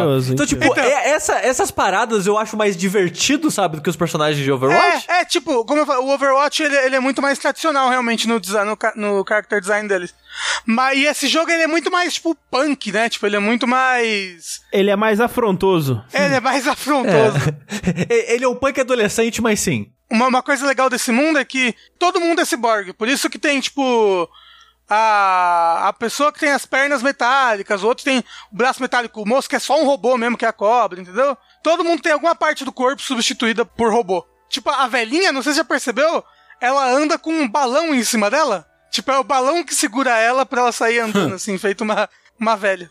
Chata pra caramba se usar essa personagem. Ela é DPS e ela é muito suportável. Nossa, ela te prende, sabe? Ela é chata. É tipo a diva, assim. Só que velha. não, não, ela é tipo. É uma coisa engraçada que várias habilidades de Overwatch vêm de MOBA, né? E idem pra esse jogo. Então, tipo. É, pra mim eu fico. Ah, esse personagem aqui é. É uma mistura de Lúcio com Mercy. Ah, essa, essa velha, ela parece um pouco a Mei com a Moira. Então, tipo, eu fico falando que os personagens são misturas de outros personagens de Overwatch, mas não tem nada a ver, né? Porque, tipo, na verdade, as várias habilidades do Overwatch, como eu falei, vêm de MOBAs também. LOL e. São habilidades clássicas. Mas eu, eu gostaria, eu, eu gostaria que você, alguém, alguém, algum de vocês desse uma chance pra jogar esse jogo comigo e com as outras pessoas. Porque ele é muito gostoso de ser jogado. E assim, a coisa mais importante dele, ele tá, ele tá no Game Pass. Olha aí. Então, tipo, teoricamente, se você já paga Game Pass, já pode jogar. Se você não paga, é um real aí nos primeiros meses e você pode ficar jogando aí de Ou graça. a gente, a gente sente o efeito do Game Pass, né? Porque parece que o Nier entrou agora aí no Game Pass, não foi? Foi. É, várias pessoas comentando no nosso vídeo review, falando que tava procurando coisa sobre Nier Automata e, e acharam o nosso vídeo lá no YouTube. Desculpa. É, É um vídeo maravilhoso, Sushi, que você tá falando. É louco isso, né? Louco como o Game Pass ele afeta o mundo dos videogames. Sim. E, É, assim... tipo, é, é tipo quando as coisas entram no Netflix, lembra? Ah, os verdade. filmes do estúdio Ghibli vão entrar no Netflix. Você vai ver um monte de youtuber começar a fazer é, vídeos especiais sobre os filmes do estúdio Ghibli. É, realmente movimenta as coisas, tá? Num serviço. Assim, o, Bleeding, o Bleeding Edge, as pessoas só tão jogando porque tá no Game Pass. Eu vou te é, falar, né? tipo, é- ele tá, ele tá no Game Pass é uma maravilha absurda, sabe? Ele tem um crossplay muito bom com o Shone por causa desse negócio do controle, sabe? Então, tipo, você não vai estar prejudicado por estar jogando no console. Você jogou no tá controle jogando- no PC, Rafa? Sim, eu jogo só no controle. Achei muito mais fácil. E Como eu falei, ele não exige mira, Sim, né? sim. Então, tipo. Eu tô com os botões aqui na minha mão, aperto A, B, X, Y e pronto. É a mesma coisa de, eu estar no, no, no PC e apertar os. Eu não, não, não, exige que eu tenha o tipo de habilidade que eu sinto que o mouse me proporciona mais do que o controle. Tipo Overwatch, eu não consigo jogar no controle. Nossa, é bem difícil mesmo. Eu também não consigo, não. Mas é isso, Bleeding Edge, Falando em ninja, Ninja. vamos pra um jogo aí que já saiu faz um bom tempo, mas só mais recentemente que eu e o Rafa fomos jogar ele, É Que é verdade. Por quê? Porque é caro, né? que é caro pra caralho. É, principalmente agora que o dólar tá 65 reais, né? E não tem pra PC ainda, inclusive. E, Se não- mas se- vai ter pra PC, porque um demorou pra um caralho. Vai, eventualmente vai. É, parece que é tipo, sei lá, agosto, um negócio assim, mais pro A final do gosto ano. de Deus, né? Não? o jogo, no caso, a gente não falou o nome ainda, que é o Nioh 2, que é um jogo que eu sinto que ninguém jogou essa porra, porque nenhum lugar falou dele. Assim, eu, todo Porque é uma lugar. loucura. Todo lugar que eu vejo, qualquer comentário que eu vejo sobre esse jogo é Nossa, mas como é difícil, hein? Meu Deus do céu, como é difícil esse jogo. Meu Deus, que jogo difícil, socorro. É, a- as primeiras coisas que eu ouvi dele era isso, nossa, ele é muito difícil, mais difícil que qualquer jogo da série Souls. Até onde eu tô nele, que o jogo ele tem, sei lá, acho que vão ser cinco áreas, eu tô no comecinho da segunda, ele tá de boa ainda. Mas vai saber mais pra frente. Peraí, né? peraí, peraí, peraí, peraí. Calma, calma, calma, calma, peraí, peraí, peraí. Cinco áreas, cinco mapinhas daquele começo? É, ah, são tá. cinco mapas com algumas missões em cada. Sim, sim. Porque a estrutura dele é tipo a do Nioh 1, né? Que ele Exato. não é um mundo aberto, interconectado, eles são fases, né? Que são Missões, é, missões né? assim, e que você escolhe elas por um mapa e depois você eventualmente revisita aqueles lugares pra fazer outras missões secundárias E- naquele mesmo mapa, né? Exato. E, e o mapa, ele, ele é dividido em mundos, como falou o Sushi, sabe? Tipo, você termina, você termina três missões de história nesse mapa, você passa pro próximo mapa, entendeu? Entendi, entendi. E aí vão ser cinco desses mapas. Que esses mapas são tipo regiões do Japão, sabe? Que você vai viajando. Sim. Só que, é, assim, Nioh 2, a parada dele é a seguinte. Ele é Nioh 1... Que você de vira novo. capeta. Ele é tipo, ele é o Nioh 1.5, Aham. na verdade, sabe? Porque se você gostou do Nioh 1, você vai gostar desse jogo. Se você não gostou do Nioh 1, você não vai gostar desse jogo. E, e no meu caso, que eu gostei mais ou menos e dropei no caminho. Você vai gostar mais ou menos e vai dropar no meio do caminho. Olha só que incrível. Não, não, olha só. Não, não, não, Eu- não, não, eu- pera, eu- pera, pera. Esse jogo, ele é o mesmo tipo de experiência. Ele tem Sim. coisinhas a mais, Sim, mas são detalhes, porque o tipo de experiência no final é a mesma coisa. Por que, que eu quero dizer com isso? Ele é um jogo de RPG de ação inspirado em Souls, com essa pegada de missões e side missions, de revisitar lugares. Porque ele tem loot a la Diablo, Uhum. que são loots com raridade, com um monte de prefixo e coisas do tipo isso. em que você quer fazer é, side missions, você quer revisitar missões pra conseguir mais desses itens de prefixos, porque Pra upar, pra upar a sua a skill tree também, né? É exato, porque você tem skill trees gigantes, cada arma tem uma skill tree específica. É farmar minério pra ir no ferreiro e criar suas armas, porque aí com as outras armas antigas você alimenta a sua arma nova pra ela ficar mais forte, e agora você captura a alma dos inimigos que você enfrenta. Aí, A lá, a lá Castlevania Area of Souls, sabe? Castlevania, lá Bloodstained, é, exato. É, Isso, isso. inclu- inclusive quando você usa, você normalmente vira o inimigo, sabe? Você vira o inimigo e usa o ataque do inimigo, depois você volta. Exato. E você. Se você capturar a, me- a mesma alma do inimigo, você pode alimentar a alma com a outra alma, tipo gacha. Tipo esse jogo. Cara, que pesadelo. Ele é o típico jogo japonês, né? Que ele tem sistemas em cima de sistemas em cima de é sistemas. isso que eu ia falar. Esse jogo, o negócio é, a base dele, tipo, a jogabilidade dele é muito legal. Nossa, é muito, é muito gostoso. A batalha, as stances. Eu vou falar algo agora que talvez choque algumas pessoas. Ah, meu Deus. Eu acho que eu tô gostando mais do Nioh 2 do que do Final Fantasy VII. Ah, ufa, achei que você ia falar do Sekiro. Não, não, não, não, não. Não, não, não. Que é uma obra-prima da, da From Software, Não, sabe? não, não tem chega nem como. perto. É. Mas o tipo, esse jogo ele tem uma base muito boa. É tipo, o, o que eles têm aqui de. Porque agora o foco do jogo, a parada é que você vira um yokai. Aham. Você é meio, que- meio humano, meio yokai. Isso. Então você tem meio que uma forma transformada, tipo Onimusha, que você vira um yokai, E, tipo, vendo entrevista com o diretor e tal, eles falaram que, tipo, ah, o primeiro era muito focado em, tipo, é samurai versus samurai com yokais ali espalhado pelo jogo. Agora a gente quis fazer um jogo de yokai contra yokai. Então, É, você... eu senti que esse jogo, ele tem mais yokais, tipo, desde o começo, né? Ah, Sim. E, e chega um ponto, pelo menos agora onde eu tô, que eu enfrento mais yokai do que samurai. E eu Isso. tô gostando mais disso porque a dinâmica de enfrentar yokai é mais divertida do que a dinâmica de enfrentar os samurais nesse jogo. E tem mais sistema quando você enfrenta o yokai, né? Porque ele é um jogo muito sobre manejar estamina, né? E os yokais, ele- ele- eles têm várias coisas que, tipo, é, tiram a sua estamina. Eles fazem aquela área que é o yokai helm ao redor deles. Eles mesmos não recuperam estamina automaticamente, que nem os humanos.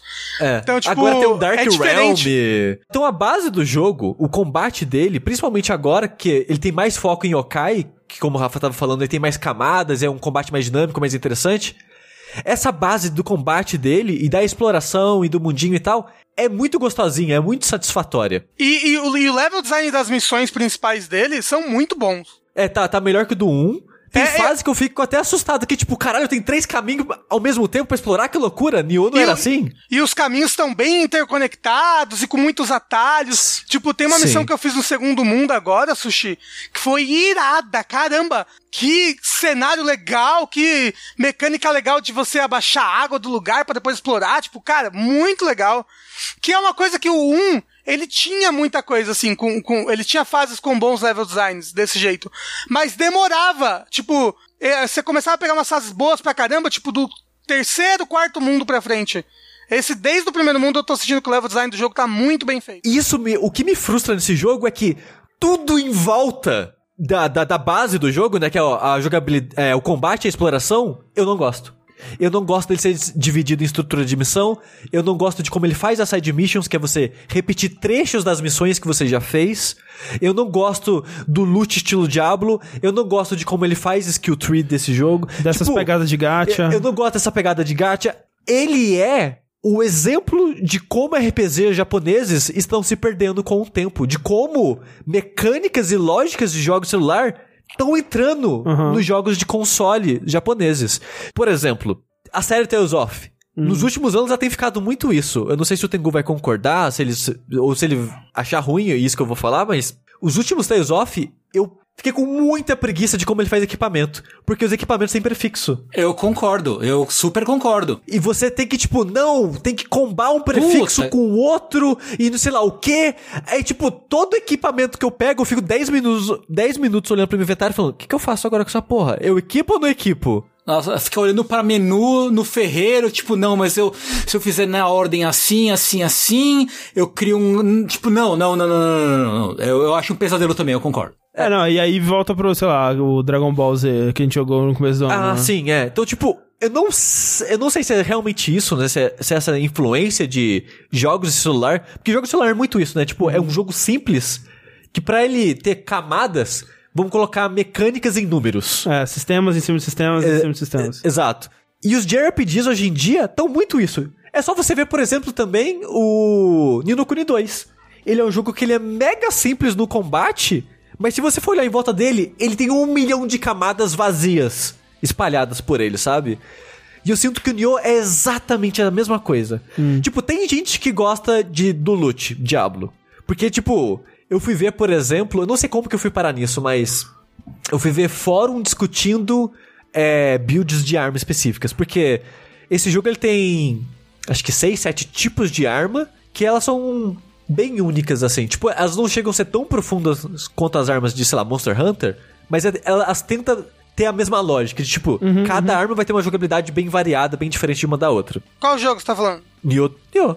Ah, achei que você tava falando de outro jogo. Celular. E eu fui ver em algum fórum, tipo, pessoas falando, sei lá, da Nodat, que é a espadona gigante de duas mãos. Que, tipo, de um cara falando, ah, eu tô no começo do jogo aqui, sei lá, com umas 10 horas, e eu tô achando a arma muito maneira, por que, que as pessoas falam que é ruim? Aí chega alguém e fala, não, porque quando você vai fazer o Game Plus mais 20, com os inimigos level 1500, ela é muito lenta pra farmar.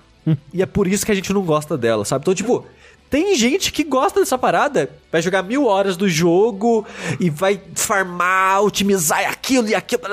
Tipo, eu não sou esse tipo de pessoa. Eu só quero jogar o jogo, terminar e me divertir, sabe? Tanto que ele, ele que nem o 1, ele tem, tipo, sistema de clãs, assim, que tipo. O 2 tem também. Então, que nem o 1, ele tem sistema de, de clãs pra, pra, tipo, toda semana vai ter uma competição entre esses clãs aqui que você escolhe quais clãs do jogo você quer entrar, sabe? Depois de um certo momento. E aí, tipo, quem, quem pegou mais glória do, nessa semana ganha é, tantos bônus em tal coisa, que tipo, é um negócio pra quem tá jogando esse jogo meses a fio, sabe? Ou seja, pra jogar esse jogo meses a fio, você vai fazendo New Game Plus mais 20, sabe? Sim. Que realmente, esse, esse- esse jogo parece que ele nunca para o nível. Não, ele para, obviamente. Mas, tipo, ele tem muitas coisas pra você ficar farmando, investindo e repetindo, repetindo, repetindo, repetindo. Pra mim, ele realmente ele tem tudo de bom que o Nioh 1 tinha. Mas ele também tem tudo de ruim que o Nioh 1 tinha, que é esse negócio que o Sushi fala. Do sistema de missões, tipo, ele seria um jogo magnífico se ele tivesse o level design que ele tem, mas, sei lá, com as fases de alguma maneira interconectada. Ou nem interconectadas, né? Uma forma, uma progressão mais linear por elas, talvez. É, não sei. É porque, tipo, é, é pode ser porque ele, ele tem atalhos. Ele tem atalhos muito legais. Você sabe aquela sensação de Dark Souls de tipo. é, meu Deus, eu vim parar aqui de novo? Nossa, que loucura que eu abri esse caminho, agora eu tô no começo da missão. Porra, que legal. E, tipo, ele tem, ele tem muito disso. Só Mas que, meio que tipo, não vale de nada. É, me- me- me- meio que não vale de nada porque, tipo, caramba, eu tô no começo da missão. E aí, agora eu vou lá, termino a missão e aí acabou a missão. Quando eu, vou, quando eu for refazer a missão, todos os atalhos vão estar fechados. Entendeu? É, e a sua exploração, você raramente vai achar um item único explorando. Você só vai achar, tipo, um baú que vai te dar uma chance de ter um drop aleatório bom, sabe? É, assim, tem itens assim que sempre estão nos lugares, tipo cabelo. Cabelo sempre tá em tal lugar. Então eu falei, são poucos. São vai poucos. ter item assim, mas são poucos. É, o que te pessoa- o- obriga a ir explorar tudo, né? O cabelo não é um item cosmético, é um- um- uma trancinha de cabelo que você usa pra aumentar Te dá sua... skill point. E te dá skill é. point, isso. É. Então, tipo, eu acho até que o que o Nioh, o Nioh 2, ele pega o que era bom no 1 e melhora, que é o combate. Sim. Eu acho que tá melhor aqui. Porque eles rebalancearam as armas, tem armas novas. Tipo, por exemplo, tem uma foice, que é basicamente uma arma que saiu do, do Bloodborne, que... O jogo ele tem. Você pode ter três instâncias né, em qualquer arma, né? Você pode né, segurar a arma pra baixo, segurar na altura da sua cintura, segurar a arma pra cima. Que isso afeta a velocidade que você ataca, combos diferentes, ataques especiais diferentes e tal. E essa foice, ela transforma em cada stance que você segura ela. Ela pra baixo é tipo aquela. Só o cleaver. Só o cleave do, do Bloodborne. Ela no, no meio é tipo uma alabarda. E ela pra cima é uma foice. É muito legal. E ela joga muito diferente entre cada stance. Eu acho ela muito legal por causa disso, porque ela no na stance baixa, ela tem um alcance curto, mas é mega rápida. Ela na, na stance média, ela perde velocidade, mas ela é, é mais longa. A, na stance alta, ela de- perde um pouco de alcance, por causa da. que ela né, vira uma foice e tal, mas ela fica muito forte. E ela quebra a defesa muito bem. Então, tipo, ela meio que funciona diferente em cada stance e é muito divertida a dinâmica dela e ela tem uns combos que ela vai trocando entre as stances. É, é muito, muito divertido usar ela. Então, tipo, eu acho o jogo ele tem mais foco nos yokais. Eu acho muito mais divertido do que enfrentar os humanos, porque né, eles criam as paradas, né, as, as pocinhas negras que afetam sua estamina, aí você tem que fazer o Perfect Pulse do Ki pra desativar aquilo, e agora tem os Dark Realms, que são áreas onde sua estamina regenera mais devagar, os inimigos são mais fortes. E eu não sei se é novidade do 2, mas você tem agora aquele ataque que você tem que dar um counter quando o inimigo dá um ataque vermelho. É novo do 2. É ca- ca- counter burst. E os, os, os yokais costumam fazer mais isso do que os humanos, bem mais. É, que é tipo uma coisa de, de counter, assim, que o inimigo ele, ele vai dar um ataque que tem uma energia vermelha, e aí você tem Isso. que responder com um ataque específico seu, com um comando, é tipo, segura R2 e bolinha, né? Exato, porque, tipo, no 1 tinha parry, né? Tipo, você tá enfrentando um samurai lá, ele vai dar um ataque em você, e você comprou a skill de parry daquela sua arma, então você pode, sei lá, dar um parry nele. É, Mas ainda, agora... ainda tem essas skills, inclusive. Sim, sim, ainda tem. Mas a parada é que esse, esse, esse parry específico, esse burst, ele aparece ataques que os inimigos brilham em vermelho, que meio que se você só defender, você vai se fuder. Aham. É, então, tipo, você é, um- tem é um que usar high isso risk. pra responder. Assim, você pode desviar. Só, só, só, só que ele é um alto risco, alta recompensa. Porque É, ele é benéfico pra você, né? Porque É. mu- muito da dinâmica de enfrentar yokais, especialmente chefes, assim, é que você tem que encher aquela barrinha dele, ou esvaziar, Esvaziar. esvaziar uma barrinha dele pra começar a causar dano de verdade, né? É. Porque no Nioh, uma coisa que tem de diferente do, do Dark Souls, por exemplo, é que você enxerga a estamina dos inimigos, né? Sim, e é bem importante. Então, é, então muito do seu combate é, é como é que eu consigo diminuir a estamina de- de- desse inimigo pra poder atacar ele sem parar, entendeu? É, porque como é que funciona os yokais? Ele tem, né, a barra de vida, tem essa barra de ki deles, que eles, pra quem já joga Souls, ele, os yokais têm pós infinito. Hum. Enquanto, enquanto eles tiverem essa barra de ki. Então você vai bater neles, mas eles não vão sentir, eles vão continuar revidando. Então, eu não gostava muito dos yokais no 1, porque eu achava a luta muito truncada. Hum. Eu, que não sabia jogar muito bem. Porque quando você vê alguém que sabe jogar, ele sabe fazer os combos perfeitos na hora perfeita. Então ele faz o combate fluir muito bem. Eu sinto que no 2 essa inserção desses counters deixou a luta muito mais dinâmica pra mim, que não sou tão bons em criar esses combos em situações específicas, porque eu tô lá no meu na, na minha luta meio velocidade média, digamos assim, e esse burst tira bastante do ki deles. Então acelera muito a luta, porque quando eu zero o ki do yokai, é o contrário. Todo ataque que eu dou, eu quebro a, É, qualquer, qualquer porradinha ele começa a sentir deslancear, Exato. né? Então, a- a- essa minha foice, quando eu quebro o ki dele, eu tenho um combo que eu vou transformando entre as fases e vou regenerando o meu ki, retransformando para as fases antigas. Tipo, é, inimigo normal, é, yokai normal que não é chefe, eu deixei, zerei o ki, eu vou matar, quando, porque eu vou conseguir fazer esse combo que eu quero fazer, sabe? Então é muito satisfatório essa dança, tipo, eu tô indo meio que devagar, burst, zerei a parada dele, brrrá, morreu, sabe? É muito satisfatório fazer isso com os inimigos. Os yokais, eles, eles só conseguem recuperar o ki deles quando eles estão ou dentro do Dark Helm, ou quando eles fazem o próprio Helm ao redor deles, que é tipo essa poça que a gente falou que eles fazem ao redor deles, que dentro dela você não recupera a sua estamina direito. Então, en- então, nesse jogo, outra coisa que tem que não tem no Dark Souls, que é uma coisa que é Donio, é o, o Ki Pulse, né? Depois que você taca, a sua estamina diminui, ela fica tipo branca na parte que ela diminui. Se você apertar o R1, ou, ou depois você pode comprar também skill pra você desviar, se você apertar o R1 no momento certo ou desviar no momento certo, você recupera todo o ki que você perdeu durante o ataque. Então, tipo, isso torna o, o combate muito mais dinâmico e gostoso, sabe? É. Dinâmico, você acha? É porque assim, eu vou. É, então, eu, eu, eu, eu, eu, acho que ele torna mais, mais dinâmico porque você também pode desviar. Então, tipo, você tem que aprender a, tipo, desviar num ritmo e numa cadência certa.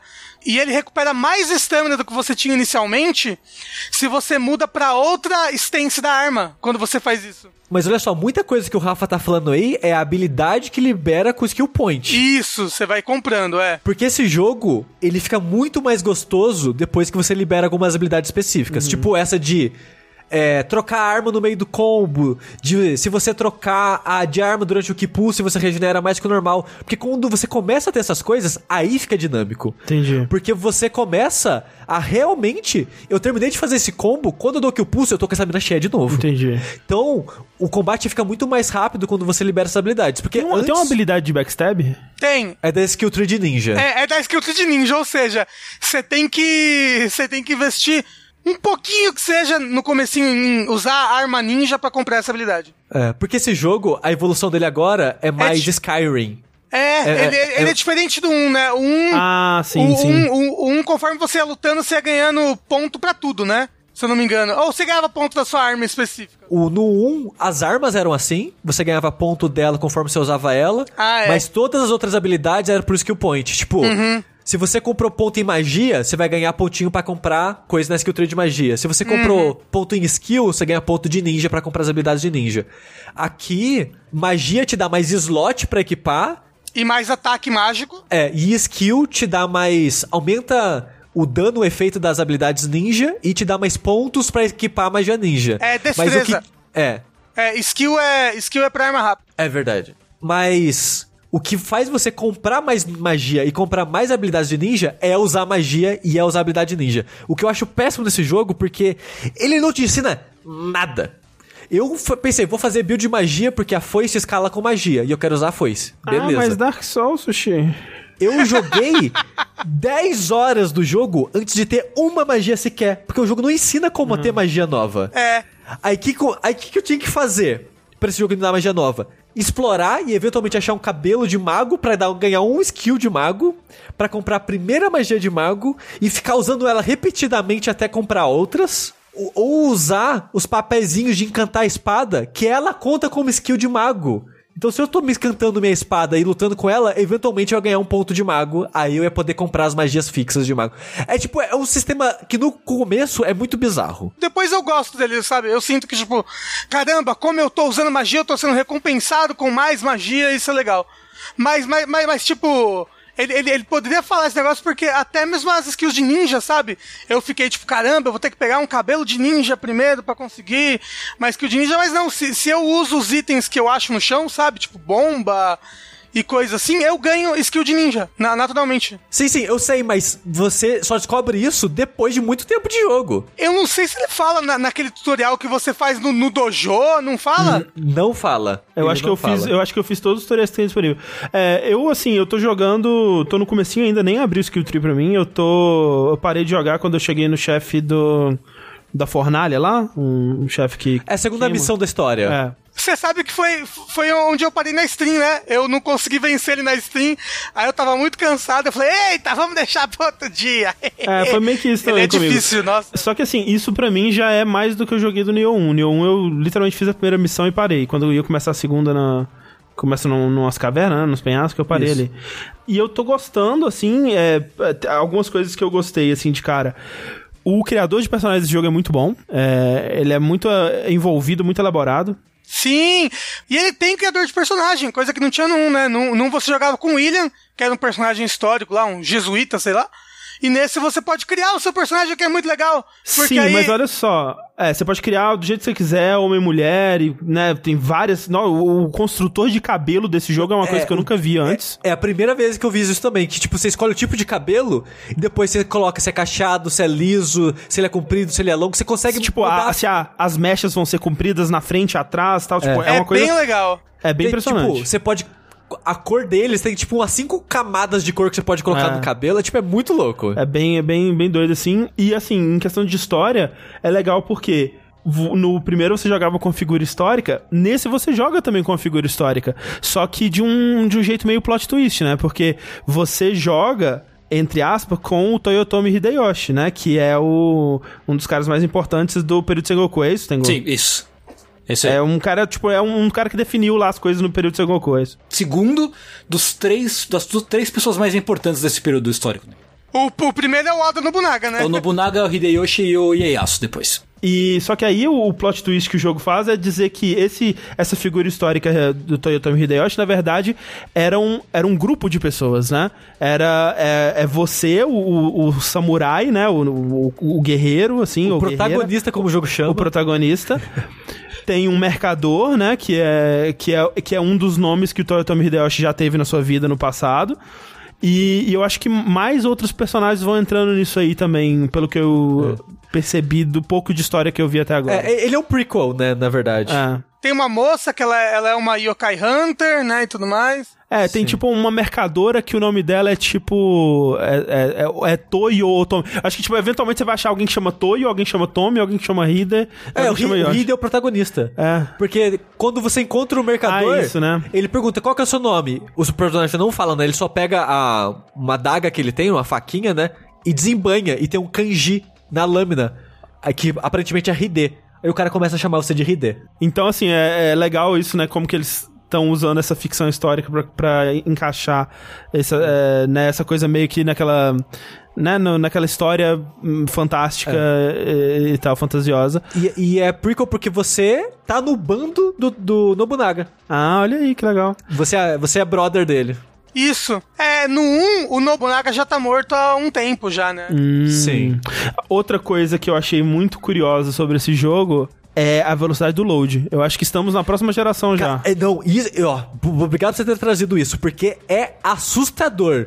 Você morre, é tipo dois segundos de downloading. Não, assim, no, no- na morte é até, assim, tem outros jogos que fazem algo parecido, assim, que é, é rápido, né, assim, mas assim, ainda é muito rápido, é muito bom o, o quão rápido você já continua depois de ter morrido, mas mesmo o primeiro load, que costuma ser bem demorado, né, tipo, ah, ok, a gente vai ter um primeiro load que vai ser demorado, mas aí quando você estiver no jogo, os loads vão ser mais rápidos. Até o primeiro load do jogo é super rápido, tipo, questão de segundos mesmo, tipo, vamos dizer, menos de 10 segundos, sabe, é tipo, um assustador, não sei, é- é- ele tem o SSD no software, sabe, não sei. o que que É, é por- É porque ele visualmente ele é bem simples, Ele é simples, pra essa é, geração, ele é simples, né? é. É, mas o meu Play 4, o PS4 Pro, ele- eu não sei o que acontece com ele, mas ele ele respira pesado com esse jogo. Ele fica É. Você tá jogando em que modo? no modo de deixar bastante frames. É o, é o Action Mode. É, isso. É porque esse jogo ele tem muito disso. Ele tem a opção tipo, você quer que ele seja 30 frames e resolução alta ou você quer que ele seja resolução é, mais baixa e 60 frames? E quando ele é 60 frames, ele é 60 frames. Ele é 60 frames e a resolução é baixa. Tipo, você É. parece que você tá realmente jogando um jogo de PS3, assim. A resolução não é tão ruim assim, para. Ah, olha. É, é, na- Não, é que o Rafa tá no Pro. O Rafa, Ah, tá o no Rafa Pro. tá no Pro. É que no Pro, se você escolher o modo de resolução, ele vira 4K. Ah, ok, ok. Enfim, mas é. E, e aí, assim, o, o que eu tô sentindo em relação ao jogo é. Eu ainda sinto que eu não entendo muito bem o que, que eu tô fazendo, assim. Em, em- questão, assim, por exemplo, uma das coisas que a gente elogiou no Sekiro e que eu elogio em Souls, por exemplo, é que quando você morre ou quando você não derrota o chefe, isso especialmente em Sekiro, em Souls às vezes não é tão bom assim, mas já é muito melhor do que no Nioh, por exemplo. É, você consegue saber exatamente o que você estava fazendo de errado e o que, que você precisa fazer de melhor pra se dar bem na próxima tentativa, né? E aí cabe você executar aquilo ou não. No Nioh 2, além de ter essa pegada da execução, né, que é muito... é, os inimigos, eles são é, muito rápidos, então você tem que, né, desviar e, né, se posicionar e atacar no momento certo e saber, e, né, manejar sua, sua, seu ki e tudo mais. Ele tem tantos outros sistemas, assim, que eu não sei exatamente o que, que eu tô fazendo de errado, sabe? Muitas vezes, quando eu morro. Eu, eu não sei se é. ah, Ok, eu- será que é porque eu não tô virando muito o yokai? Será que é porque eu não tô usando tantas habilidades do, do yokai? Será que é porque eu não upei algo? Ou será que é por causa do tipo de arma? Será que é por causa do tipo de stance? Será que eu deveria estar usando a stance mais baixa, mais alta? Tipo, são tantas variáveis que até eu testar todas e, e- e identificar onde que eu tô errando, me desanima um pouco, sabe? Coisa que eu, que eu, que eu. Quando eu comecei a jogar o jogo que eu percebi, pelo menos eu, eu- é uma impressão que eu tive, é. Ele já começa exigindo muito de você. Exigindo que você já entenda muito bem os sistemas dele de ki, de stance, e de lidar com o Yokai Helm, e de lidar É. com todas as coisas, que é algo que no Nioh 1 é mais progressivo, entendeu? Sei, Como sei. eu falei, Ele talvez espera que você tenha jogado um. então, eu não sei se porque pra mim eu sinto que se eu não tivesse jogado um, eu não, eu não, eu não iria estar conseguindo jogar esse jogo. É assim, eu acho ele bem difícil. Porque, tipo, eu, eu, eu penei muito no, no, no, no, no terceiro boss do primeiro mundo. Eu penei demais, assim. E, tipo, eu tive que usar todos os recursos e todos os sistemas. E, tipo, eu sei que o Sushi venceu ele de segunda, filho da puta. Mas, mas, tipo, eu sinto que o jogo exige que eu jogue ele muito bem e que eu entenda ele muito bem. Sabe? Sim, mas, isso é. ma- tipo, pro começo dele já, entendeu? Por exemplo, eu, eu cheguei no, no o primeiro chefe, né? Que é aquele. um cavalo, né? Que você enfrenta naquela. na árvore lá. Ótimo design, por sinal. É, um, o, o, o design de, de, de yokai desse jogo é muito legal, é. Tanto o design quanto o texto, né? Quando você vai ver as histórias dos yokais. E, tipo, eles são muito fidedignos à mitologia japonesa. É muito legal, é muito. É, tem alguns até que aparecem no, no Persona, tipo aquele Pondatara lá, imagino que seja o yokai famoso. Mas o, o lance pra mim é que eu derrotei esse chefe do cavalo, eu não senti que eu entendi ele ou que eu dominei a luta. Eu, sei lá, eu tive mais sorte de desviar de mais ataques dele. E sei lá, da vez que eu venci, parece que ele foi mais de boa, sabe? Eu, eu, eu- ele deu mais abertura eu usar o, o counter. E eu quebrei a defesa dele mais e eu venci. Tipo, eu não foi uma vitória tipo, ah lá, mostrei pra esse chefe, uou, dominei essa batalha. Foi tipo, ah, ok, eu venci. E eu, e eu senti que eu não me tornei um jogador melhor por ter vencido, sabe? Isso que me afastou, que me cansou no Nioh 1, assim. Por isso que eu meio que larguei ele. Eu joguei só até a chefe morcego da caverna ali, tá ligado? É a segunda fase. Mas é, é- ela é a primeira barreira do jogo. É, aí, tipo, eu fiquei um tempo tal, dei uma sofrida nela, passei. Mas, tipo, ah, cara, eu, não- eu não sei por que, que eu ganhei, assim, tipo, eu não sinto que foi uma vitória gostosa, assim, que eu ganhei porque, sei lá, eu me empolguei, in- investiguei e me, me fiquei investido no jogo pra entender, Sim, sim. não sei o que. Eu falei, ah, pô, de repente eu tô com uma arma bosta, minha, eu tô distribuindo os pontos errados, e eu podia ter parado pra pegar um loot melhor. Mas, tipo, sei lá, sabe, não, não, isso não me me cativou pra continuar e eu meio que parei logo depois, assim, eu realmente não, não curti, não caiu muito comigo não, o Neon. É por isso que eu parei. E por isso que meio que o 2 eu já não. Tipo, é. é eu vou Ah, deixar não, pra não, assistir, assim. É, eu sinto que se você não gostou do 1, você não vai gostar do 2. Não. Pra mim, eu, eu sinto que ele clica bastante. Tipo, se for ver na live, eu lutando contra o primeiro boss, eu senti que quando eu joguei bem, eu consegui vencer ele, sabe? Quando eu entendi o momento de desviar, quando eu entendi os momentos pra defender, quando eu peguei o ritmo dele, eu me senti bem tipo um boss de Soul, sabe? E, e eu acho que talvez realmente seja algo de de você estar com mais experiência no combate, das coisas clicarem pra você, o que nem sempre acontece, porque ele é um jogo que você tem muitas mecânicas overpowers, que às vezes você pode usar isso pra vencer as coisas com a força bruta, sabe? Ao invés de vencer com habilidade. É, talvez seja o lance de dar mais tempo mesmo. Eu, eu, eu vou tentar jogar mais, mas é difícil porque agora tem né, muito jogo aí já. É. Que arma você tava usando? Eu peguei a foice e a. uma katana normal. No meu personagem principal, que eu tô jogando fora de live, eu tô usando a foice, porque magia, né? e no que eu tô fazendo em live, gente, que vocês podem me acompanhar aí no canal Jogabilidade, no Twitch, não sei se vocês conhecem, eu tô fazendo uma ninja, que por algum motivo se pareceu com a Thalissa, desculpa. e eu tô jogando de Kusarigami. Que é tipo a foice com a corrente. Comecei com a foice e dois machados, que são as armas novas do 2. E depois, conforme eu fui jogando, eu fui testar a Nodat, que era uma arma que eu não joguei no 1 porque ela era de DLC. E eu quase não. Eu não, na verdade, não quase. Eu não joguei os DLCs do 1. Então eu peguei ela pra usar e caralho, eu gostei demais da Nodat. Nodachi é a espada grande? É a espadão gigantona. Tem mais uma arma de DLC do 1, né? Tem que é a é? tonfa, que é a maneiraça também de A usar. tonfa, que é bem maneira, A verdade. Nodachi na, na postura baixa ela fica rápida? Como é que é? Qual a Nodash? É. Ela fica. Mas mesmo a velocidade a, a postura média dela é uma velocidade super de boa. Porque eu, eu odeio arma lenta de modo geral nesse tipo de jogo. E é- ela no médio, ela é. Ela tipo, é rápida o suficiente pra não incomodar. E o ataque, ela pra a estância alta, você bate de cima pra baixo dela. E os yokais, o ponto fraco deles é sempre onde eles brilham amarelo. Então a maioria é no chifre. Você bate de cima pra baixo, acerta os chifres e zero o ki deles. É muito bom. É muito bom. É, é, mu- é muito legal essa coisa de você saber o ataque que acerta o ponto do yokai, sabe? É muito Sim. divertido. Tipo, tem yokai que ele tem a barriga brilhando em amarelo. Aí, poxa, eu vou usar um ataque que eu sei que ele ataca na, na horizontal, que aí acerta. E aí, pum, o yokai é, perde o, o ki na hora. É bem legal. Mas é, é Nioh. Se você gosta do Nioh 1, vai pro Nioh 2. Se você não gosta do Nioh 1, não vai pro Nioh 2. Se você nunca jogou Nioh, joga o 1 primeiro antes do 2. Foda que esse parece também que é outro jogo gigante, né? De 60 Ah, não, o 70 primeiro eu horas. levei tipo 80, 90 horas pra Meu Deus terminar. do céu, socorro. Mas assim, ó, eu tô me divertindo demais no Neo 2. Ele tá me dando muita alegria nesses momentos em que eu só quero chorar todos os dias da minha vida, sabe? Eu tô me divertindo muito com o Nioh 2. Agora, porque agora não tem mais a decepção que o 1 me causou, sabe? pela, pela expectativa errada que eu tinha dele. Porque agora eu já sei que jogo que ele é. Como eu não tenho outra expectativa, eu tô. Eu, tipo, porra, é, é- é- o jogo é isso. E eu tô conseguindo aproveitar o que ele é. Mas ainda me frustro com muitas das coisas que ele tem. Porque ele suga muito tempo em inventário, ele suga muito tempo em, pra mim em besteira, sabe? Então, essas coisas me decepcionam um pouco, ainda me irritam um pouco. Mas eu tô me divertindo muito com ele. Nioh 2. É isso aí. Vamos lá então pra fechar esse vértice falar sobre um dos grandes lançamentos e eu nunca pensei que esse dia chegaria.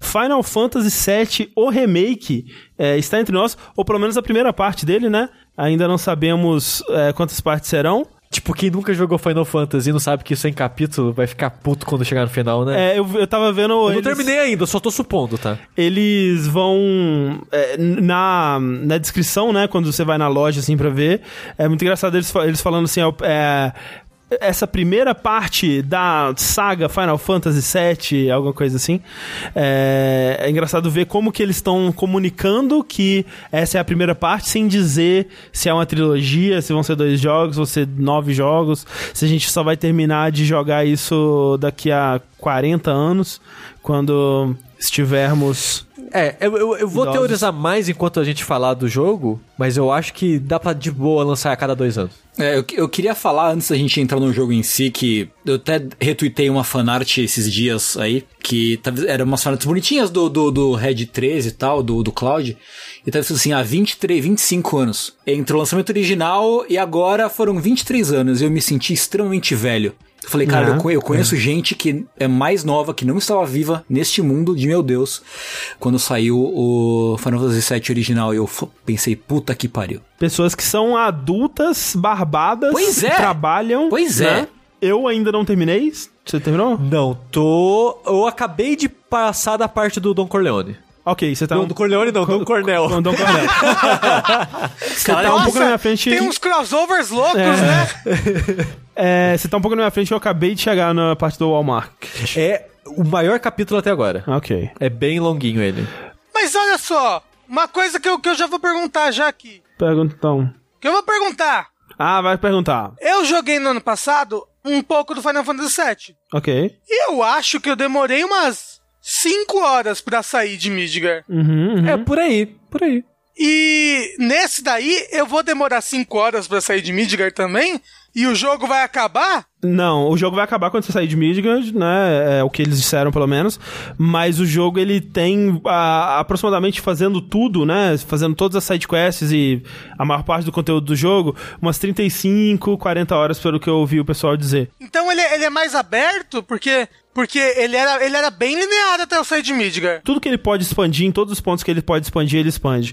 É, a gente vai tentar falar aqui sem spoilers, tanto do, do remake, das novidades do remake, quanto de Final Fantasy VII também, porque como o Tengu disse, 23 anos atrás tem gente que pode estar muito bem escu- escutando isso aqui que nem era nascido quando Final Fantasy VII lançou. Tem gente no chat, mas o jogo é de 97. Um, isso é, É um de remake, 98? não é o mesmo jogo. É, Mudaram coisas. mudaram bastante coisa. E, gente, tem muita gente que não jogou o jogo de 97. Foda-se o ano que ele saiu. A gente não quer dar spoiler pras pessoas que não conhecia e quer dar chance agora. Então, assim, pra quem nunca ouviu falar sobre Final Fantasy VII ou não sabe sobre o que se trata, a gente acompanha esse grupinho, é, né, nosso protagonista é o Cloud, que entra nesse grupinho de terroristas é, ambientalistas chamado Avalanche e parte junto com eles para destruir os reatores de, de Mako, dessa cidade chamada Midgar, que é a maior cidade desse mundo e que como fonte de sua energia extrai a própria força vital do planeta Terra. E com isso está matando o planeta e esse grupo eles querem, né, destruir essa, essa grande corporação, a Shinra, e mostrar pra eles que eles não podem usar o, a força do planeta. Assim e, né, aquelas, aquela demo que lançou é justamente isso, essa primeira missão, que é como abre o jogo, né, você indo com esse pessoal que você meio que não conhece, ainda indo nessa missão para destruir esse esse reator que tá sugando a energia do planeta, né? E aí são vários reatores e, né, eventualmente você em outras missões para explodir outros reatores, mas as coisas elas vão se complicando, né? A, a, a medida que você vai entendendo mais sobre esse mundo e, e as, as motivações da própria Shinra, você vai descobrindo que tem muito mais coisa aí acontecendo do que simplesmente uma empresa maligna sugando a energia da Terra. E uma das coisas que eu mais gostei até agora no remake é como eles estão aprofundando a Shinra. Sim, sim. Porque no original é meio que de tempo em tempo tinha uma cutscenezinha, né, do, do presidente conversando, é, dos cabeças assim da empresa falando e tal, mas é pouco. Aqui no remake é bem mais presente, as motivações estão um pouco diferentes, mas mais interessantes do meu ponto de vista. E, e, e aquilo, é uma das coisas que eles falaram que eles iam fazer é. Eles vão se aprofundar no sentido de dar mais profundidade pro que existia e conectar o que tinha em Final Fantasy VII com outras partes do universo de, de Final Fantasy. Então, por exemplo, eu não joguei o Crisis Core, mas eu sei que a história do Crisis Core tem alguma coisa a ver com uma guerra com o Utai, que é o país da, da Yuffie, né? Isso. E no, no 7 Remake, eles já começam a interligar isso com a história principal. Essa tensão militar pós-guerra que existe entre é, Midgar e Utai, e, tipo, as pessoas desconfiadas, né, da- da- tipo- das intenções e tal. Tem até NPC no jogo, quando você fala que é um soldier, a pesa pergunta, nossa, você lutou na guerra contra Yutai? É. Que é algo que nem é citado no Sim, jogo original. exato, exato. Vamos dizer, essa, essa tensão política, ela, é ela é muito mais presente, né, no jogo. Sim. E o que eu tô mais gostando nele é como eles estão expandindo esse universo, né? Porque eu acho o universo de Final Fantasy VII um dos melhores universos dos videogames, assim. Eu acho incrível é, o quão único e, e diferente. Eu fico pensando, cara, se esse jogo tivesse saindo hoje e ele não fosse baseado em nada, a gente meio que não tem nada parecido com o universo desse jogo em videogames hoje em dia, sabe? É tão vasto e é tão rico e é tão sabe, bem elaborado, bem pensado, né? Todos os detalhes e tudo tem uma característica, tudo tem tanta personalidade, tudo tem tanta, tanto, tanto caráter ali, sabe? É, é, eu, fiquei, eu ficava com medo, por exemplo, como é que eles vão representar cidades de Midgar, né? Porque agora você vai andar mais por elas e, né, o, o momento seguinte, né, de você sair do, do, da cena do, do, da demo, né, é você andando pela cidade e tal. E era muito simples eles deixarem uma, uma cidade futurística normal, né? E eles conseguem deixar a cidade com a cara das artes, né, do, do Final Fantasy VII. Eles, é, é uma cidade que se encaixa no universo de Final Fantasy VII. É. Ela tem muito, muito daquela característica, né, do, do jogo. Eu fico muito surpreso com quão fiel eles são ao Sim. jogo original em termos de estética. Porque os monstros repetem muitos monstros. Tipo, quando anunciaram o remake eu pensei, caralho, será que vai ter aquele monstro de design mega bizarro? Uhum. Tem. E tipo, eu fico, caralho, eles foram lá, eles trouxeram esse monstro do jeito que ele era pra cá pro gráfico realista, assim, e tipo, meio que funciona de uma maneira estranha. E é legal como eles tentam encaixar a existência de alguns monstros e o ataque dos monstros no lore. Tipo, por exemplo, hum. tem um monstro que você encontra que ele é meio como se fosse uma lesma com garrinhas, assim, braços de garrinhas. E eles. E um dos ataques dele era cuspir uma teia em você. Era isso, o inimigo que cospe teia, porque foda-se. No jogo, quando você encontra, tipo um ninho de aranha cheio de teia e, e bolhas, assim, né? Tipo de, de, de, ovos e tal. E você encontra, tipo, funcionários da Shinra que estão lá para limpar isso, né? Exato. E queimando as, as, os ninhos e é, tal. Então, tipo, eu achei muito legal isso, que eles pegaram aquele design, que era só tipo um design de monstro de RPG, encaixaram no mundo do e jogo. Aí, e aí, por exemplo, justifica por que, que tem um cara com lança-chamas aqui e você luta contra o cara de lança-chamas, né? É, exato. Então, tipo, tudo. É, eles tentam muito é, encaixar tudo no. para fazer sentido, é. né? Na, na lore, assim, digamos. Aí, por outro lado, algo que eu acho estranho agora, comparando, é, por exemplo, é em um. É o Wall? Como é que é mesmo? Wall Market. Wall Market é meio que um mish-mesh de tanta referência de coisas do nosso mundo uhum, uhum. que eu acho estranho.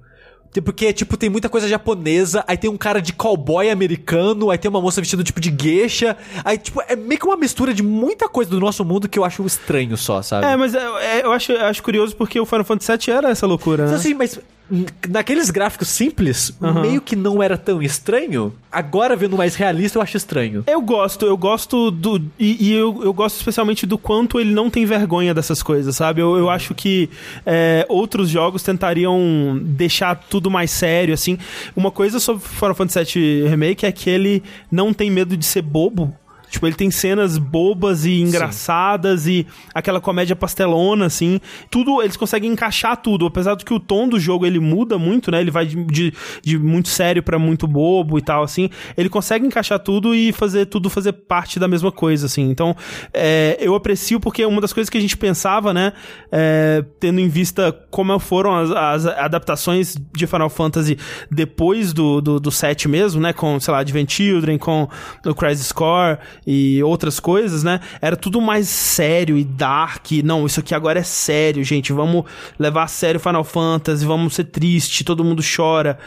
Tinha aquele medo até do início de como é que eles vão fazer, sabe? A cena do, do Cloud fazendo crossdressing, né? E tal. Cara, é maravilhosa. É, é a melhor cheguei... parte do jogo até agora. Que bom, eu, eu tô com altas expectativas, não cheguei lá ainda. Mas o fato de que tem isso é um indicativo do quanto que eles estão querendo realmente recriar Final Fantasy VII. Isso é importante porque a gente falou do Resident Evil 3, né? Que é um jogo que ele é muito mais uma reimaginação, né? Vamos pegar coisas de Resident Evil 3 e meio que fazer um outro jogo, né? Não tem aquela fidelidade nem que o 2 tinha e tal. O 7, ele é muito fiel as coisas importantes de Final Fantasy VII. Assim, né? bastante, assim. É. Tipo, até onde eu tô, eles, e eu consigo lembrar, pelo menos, eles não tiraram nada, só colocaram. É. Todos os momentos que você lembra de Final Fantasy VII vão estar tá lá com outras coisas adicionadas.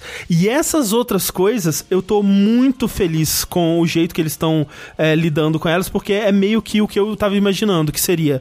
Porque a parte de Midgar, é assim, é, é, é, é, bizarro e vendo esse jogo faz muito sentido eles quererem dividir em mais jogos, porque realmente a empreitada Final Fantasy VII ela é muito louca, cara. Tipo, é, é- é realmente o, o que tem em Midgard, ele é conteúdo pra um jogo e depois você expande pra um mundo, sabe? É uma coisa que é muito ambiciosa que só era possível na época porque é- era muito simples visualmente, né? Até pra época mesmo.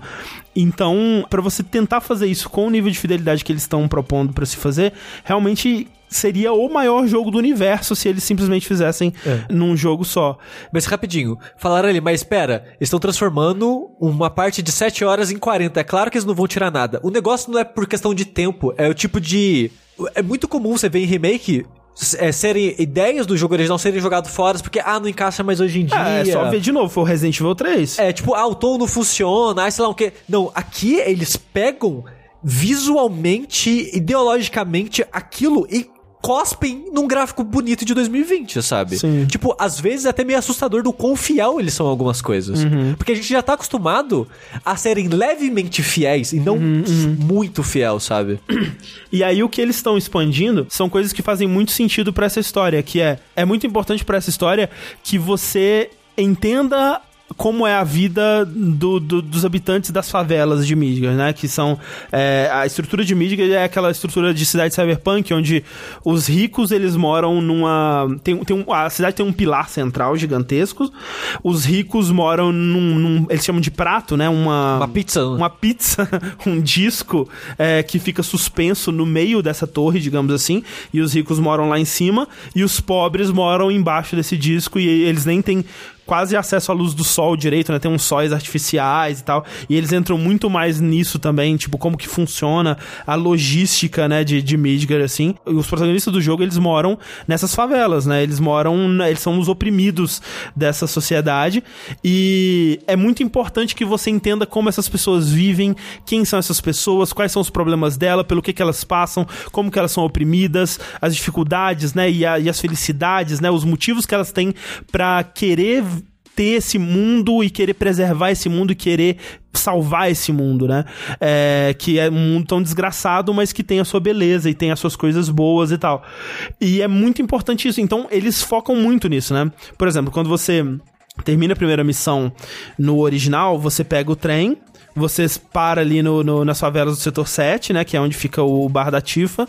Você vai lá no bar da Tifa, tem umas conversinhas lá com o Barrett e o pessoal, e você já parte pra próxima missão, que é o, o- o reator do setor 5, né? É bem rapidinho. É super rápido, é tipo, sei lá, com, sei lá, 45 minutos de jogo, você já tá a rumo do, do setor 5, assim, uma coisa assim. Nesse, são as primeiras, sei lá, 6 horas.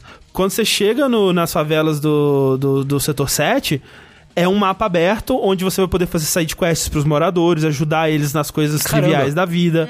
que você vai conhecer a vida deles lá e né, vão ser apresentados vários personagens. Você vai ter muito mais momentos de você e a Tifa andando pelo mundo e falando, né, interagindo e mostrando dessa amizade, né? Porque no, no, no jogo original é implícito que o Cloud e a Tifa são amigos de infância.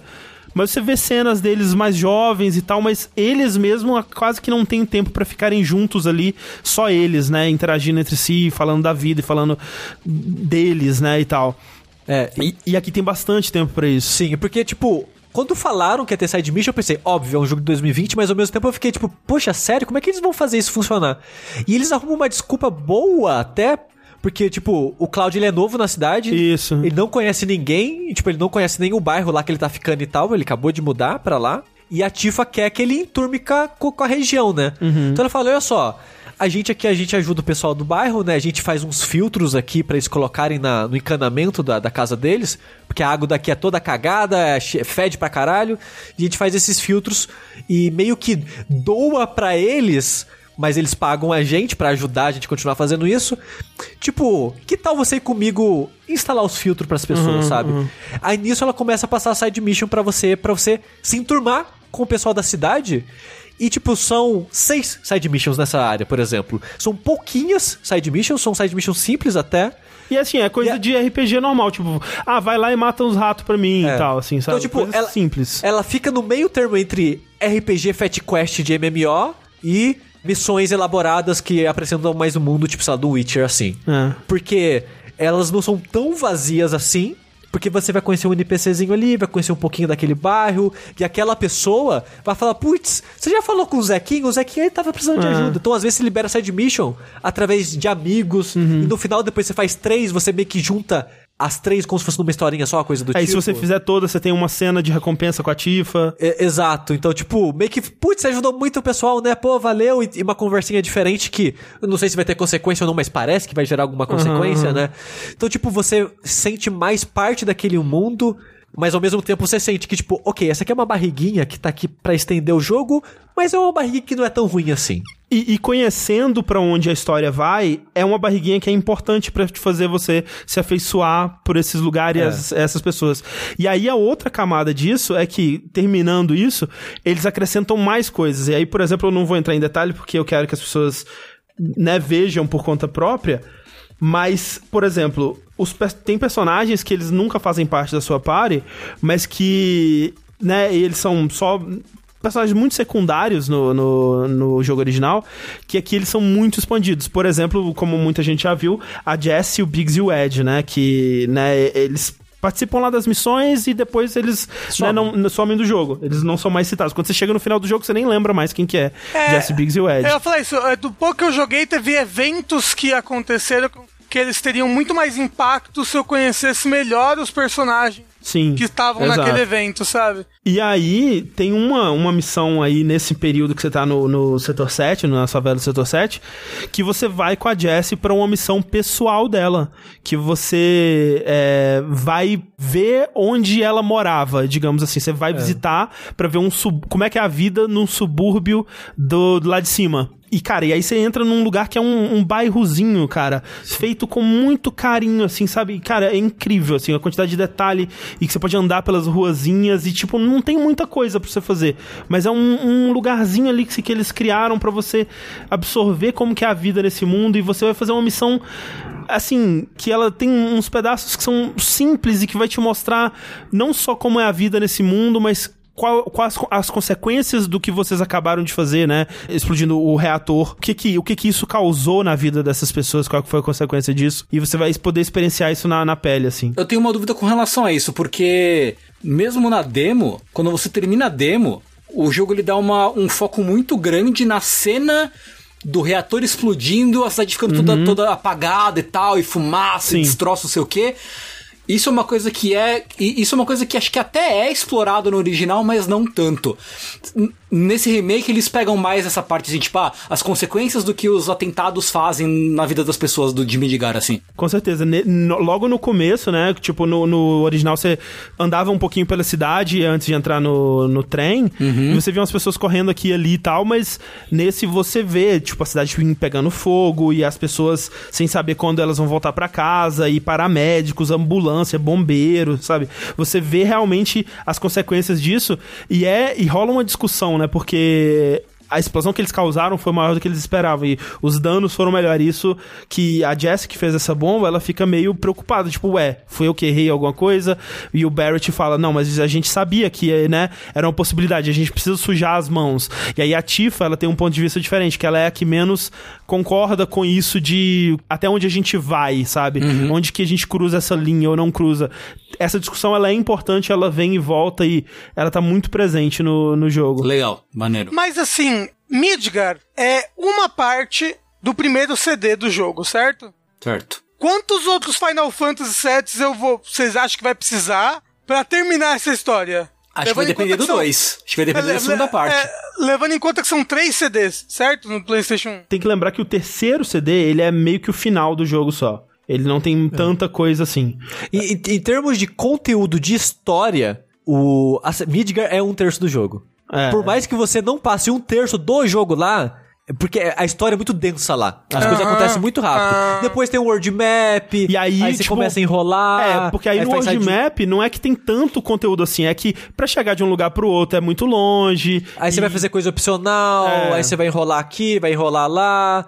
Então, tipo, até o Tim Rogers, que ele fez uma série de vídeo maravilhosa analisando a tradução do É, é Final Fantasy realmente incrível original, essa série, é muito boa. ele faz do primeiro CD inteiro. Quando tava, né, próximo agora do lançamento do jogo, sei lá, acho que um mês atrás ou coisa assim, ele comentou que, tipo, olha, como alguém que analisou o roteiro desse jogo inteiro por meses e meses da minha vida, é, eu posso dizer por em números de palavras, Midgar é um terço do roteiro do jogo. Então meio que pode. É meio que é possível eles fazerem em três partes. Se eles não prolongarem muito com word map e esse tipo de coisas, enrolações Sim, assim sim. e tal. É, mas uma outra coisa muito. Falando em questão de roteiro, uma outra coisa muito legal que eles fazem é como que eles lidam com diálogos de NPCs. Porque tem aquela coisa de. Né, RPG tem muito aquela coisa de você poder conversar com todo mundo. E cada um vai ter uma coisinha pra dizer. E eles fazem uma coisa muito, que eu acho muito legal, que é enquanto você tá andando, as pessoas estão conversando. E, e aí os diálogos delas de, de. que são mais coisas de flavor, assim, do mundo, né? O que, que elas estão pensando, o que, que elas estão reagindo ali. A, a- esses diálogos vão preenchendo o ambiente, assim. Que eu achei uma solução muito inteligente.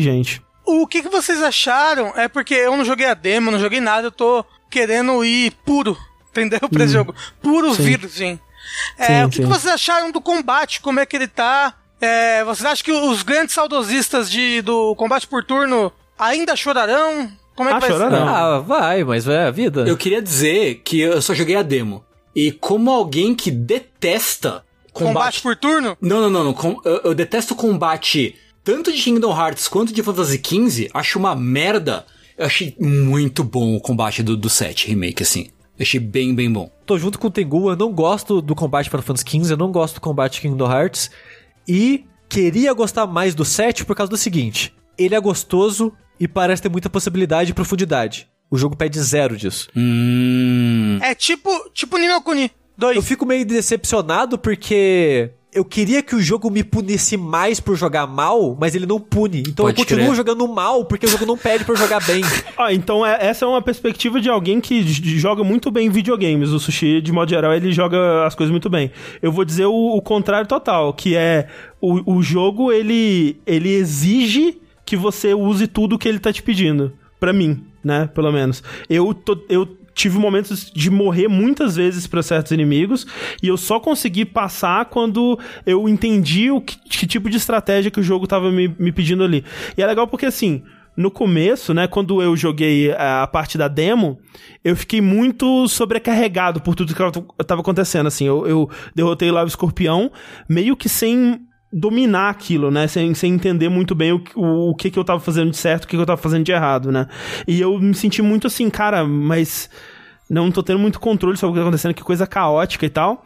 E isso acaba sendo uma coisa que você tem que abraçar, porque ele tem uma, uma certa filosofia que acaba lembrando muito o jogos de, de, de turno, né? Por assim dizer, porque ele acaba sendo muito um jogo de gerenciar barras ainda, né? Ele não é um jogo sobre você atacar com precisão e desviar com precisão e garantir que você nunca tá tomando porrada e tal. Não, você vai apanhar, sua barra de vida ela vai diminuir e você tem que lidar com isso, né? Com o outro personagem que tá carregando uma barra de suporte, né? Porque é, ele, ele tem o sistema de matéria ainda do, do, do Final Fantasy clássico, com algumas diferenças, mas ainda significa que você consegue moldar os personagens pra agirem da forma que você quiser que eles ajam, né? Então você pode fazer, por exemplo, o Barrett ser um personagem mais tanque ou um personagem mais de suporte, se você quiser. Você pode né, deixar a Ares mais focada em magia de ataque ou magia de defesa. Depende do que você equipa neles, né? E como você upa as armas também,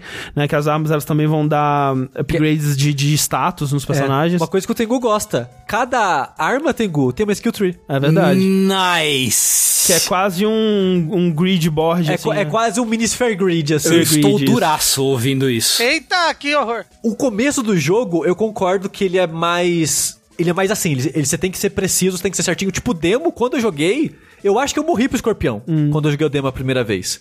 Então, o tipo, é, é a primeira área, quando você tem menos recurso, é, você precisa usar melhor o pouco que você tem.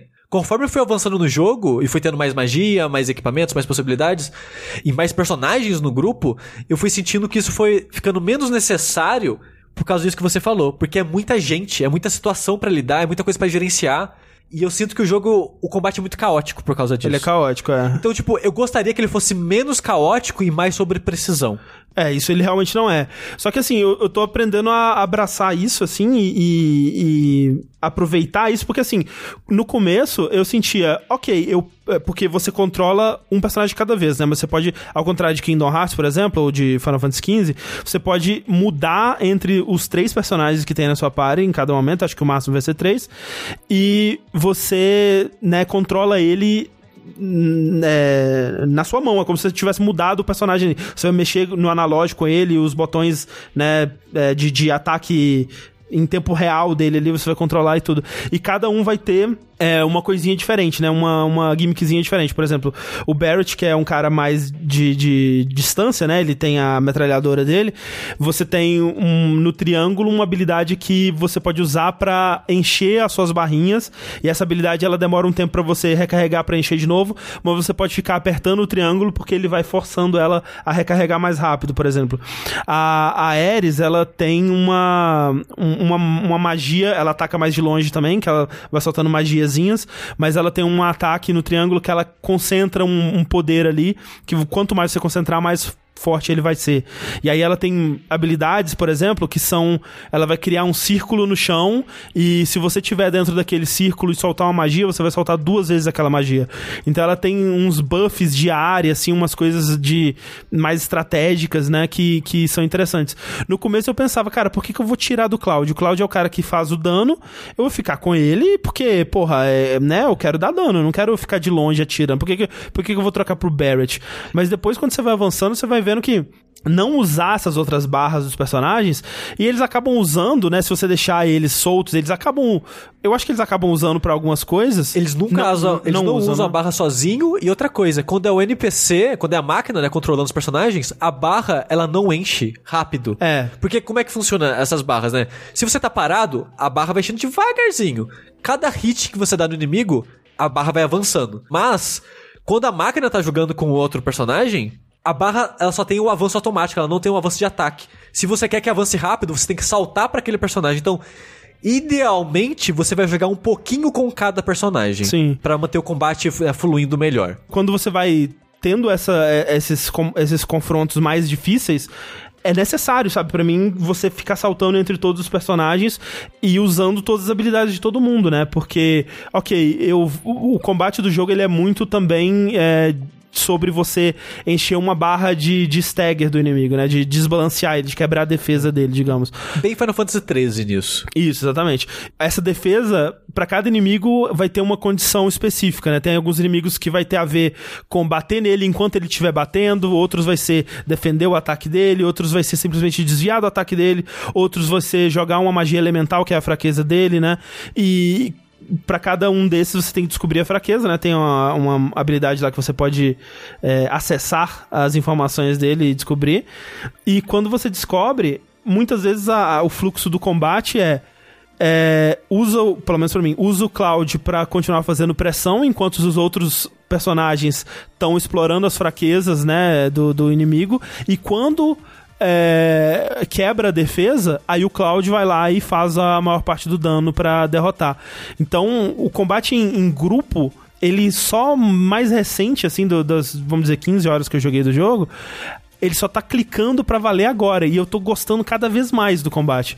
No começo eu tava assim, tipo o sushi, eu, cara, ele é legal de controlar, mas eu queria estar gostando mais. E agora sim que essas coisas estão clicando e eu tô conseguindo, como o sushi tá falando, é, é, viver nesse caos que é o combate, aceitar esse caos que é o combate, eu tô gostando bem mais. Eu, eu sinto que até o final do jogo eu, tenho, eu esteja gostando muito dele. É, eu fico curioso para ver o final, porque eu vi gente falando que o jogo todo a dificuldade é ok, mas o final é muito difícil. E, dá, e dá um salto de dificuldade. Eu fico curioso para ver como é que vai ser esse salto. É foda porque nas opções de dificuldade é esquisito, né? Porque ele tem uma, uma opção de dificuldade que é o alto, que é meio que que, você só controla as ATBs, né? Tipo, o combate em tempo real é como se fosse um NPC jogando pra você, e você só controla o uso de, de magia e de habilidades. O modo easy, que é um, né, mais fácil, e o normal, que é o que a gente tá jogando. Não existe um modo hard, né? Por É, exemplo.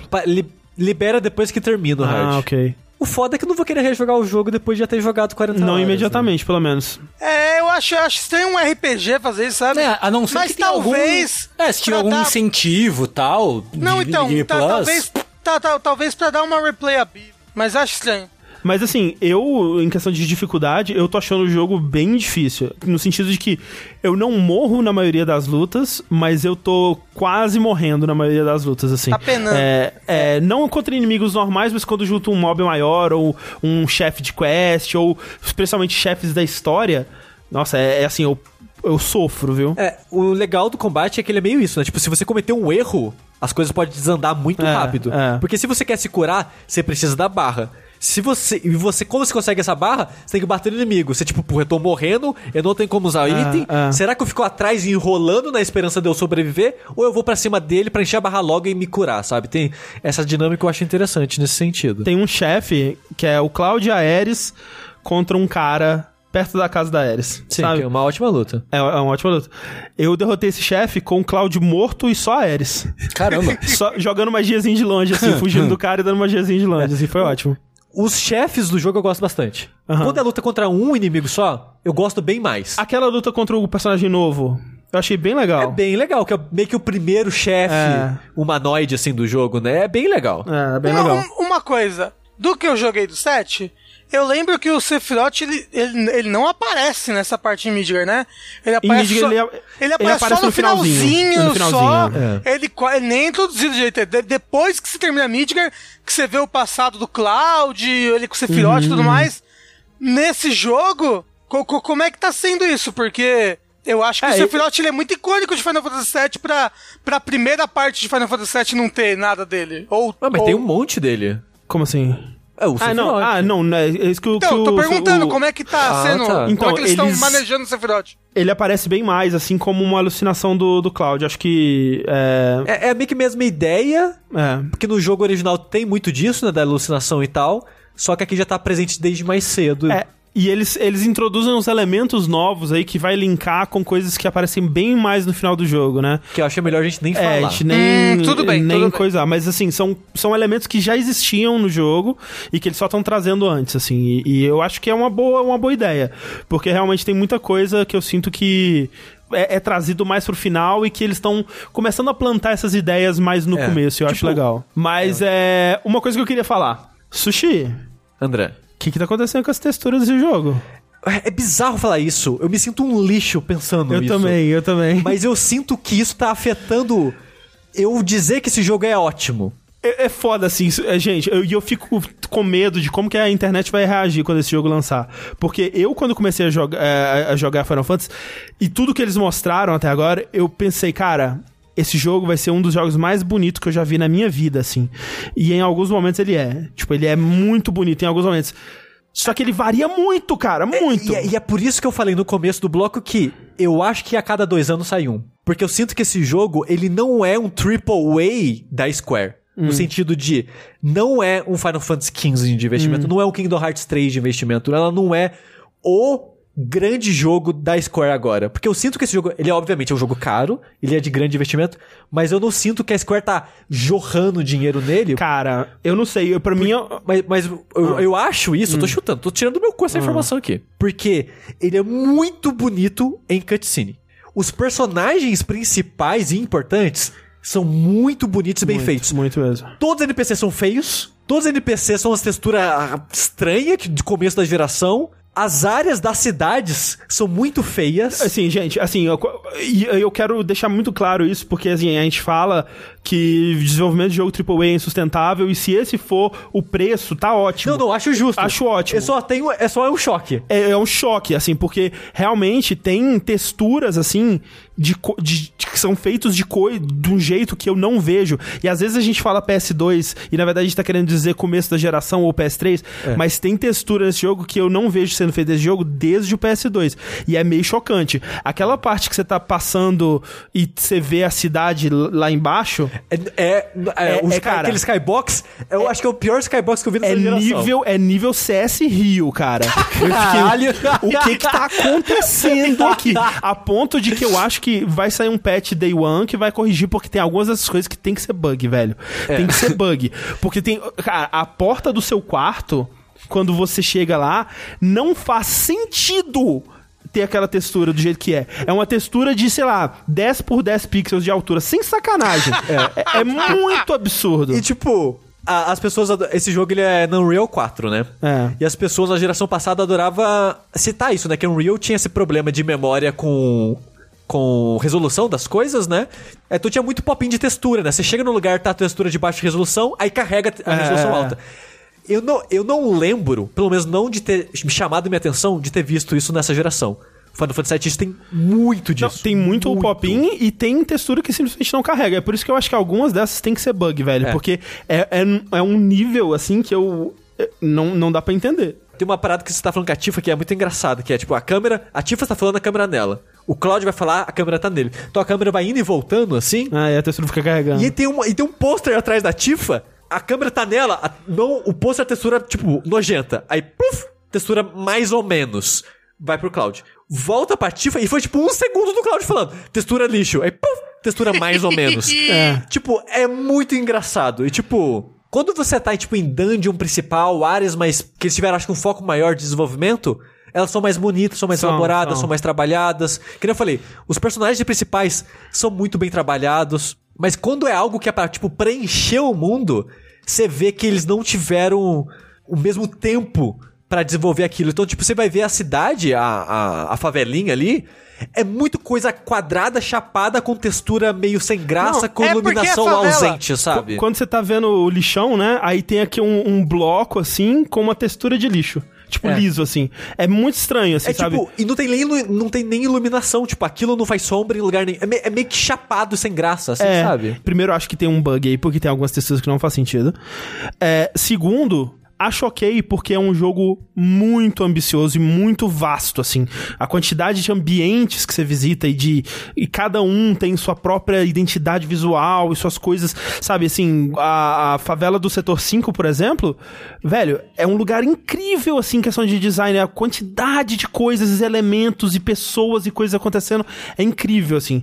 E aí, se esse for o preço pra ter essas texturas mais bostas, ok, é justo. Mas sabe o que eu acho que foi? Que eu falei, eu acho que ele não é um jogo de investimento infinito. E eles investiram no que eles acharam mais importante. E É. eu acho que foi certa a escolha. Sim. Foi tipo, sei lá, Kill la Kill, sabe? Aham, aham. Que é muito bem animado onde tem que ser. E às vezes não é bem animado porque não precisa É, ser. eu acho que é isso. E eu tô com medo, velho, do- da resposta da internet. Da, da internet ficar puta porque não teve a textura mais linda em todos os lugares.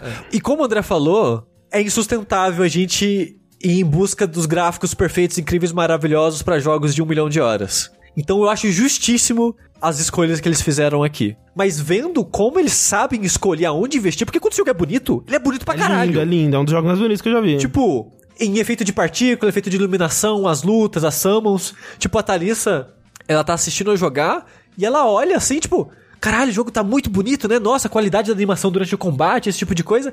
Então, tipo, quando ele é bonito, ele é bonito. Mas quando ele não precisa ser lindo, ele, é, ele, ele não é. Eu, eu tenho um choque, porque quando eu penso em Final Fantasy, eu penso, tipo, é o ápice tecnológico, né, da, daquilo, do, daquele momento. E esse meio que não é isso, mas eu acho ok. Mas por isso eu acho que em dois anos a gente tem o outro, porque eles... Então meio que agora já tem essa base, eles já sabem ó, o que fazer, já tem os personagens, já tem um combate. Eu acho que eles conseguem acelerar isso. Então, e eu fico pensando, será que essas texturas elas não existem em boa qualidade ou foi uma- um sacrifício por performance? E se for um sacrifício por performance, é um jogo que eu fico com vontade de jogar na próxima geração, porque né, um- vai ser uma das coisas que né, a SSD vai resolver, vai ser isso. É, eu tava pensando nisso também, porque no Digital Foundry, eles falam que o jogo é, ele é 30 frames certinho. É, ele liso, não dropa. liso, é. Tipo, não é 60, ok? Mas ele não dropa, sabe? Então já é bastante pra, pra console no geral. É, Final Fantasy VII, eu quero muito terminar. Quero muito jogar mais e fazer tudo assim e jogar até o infinito.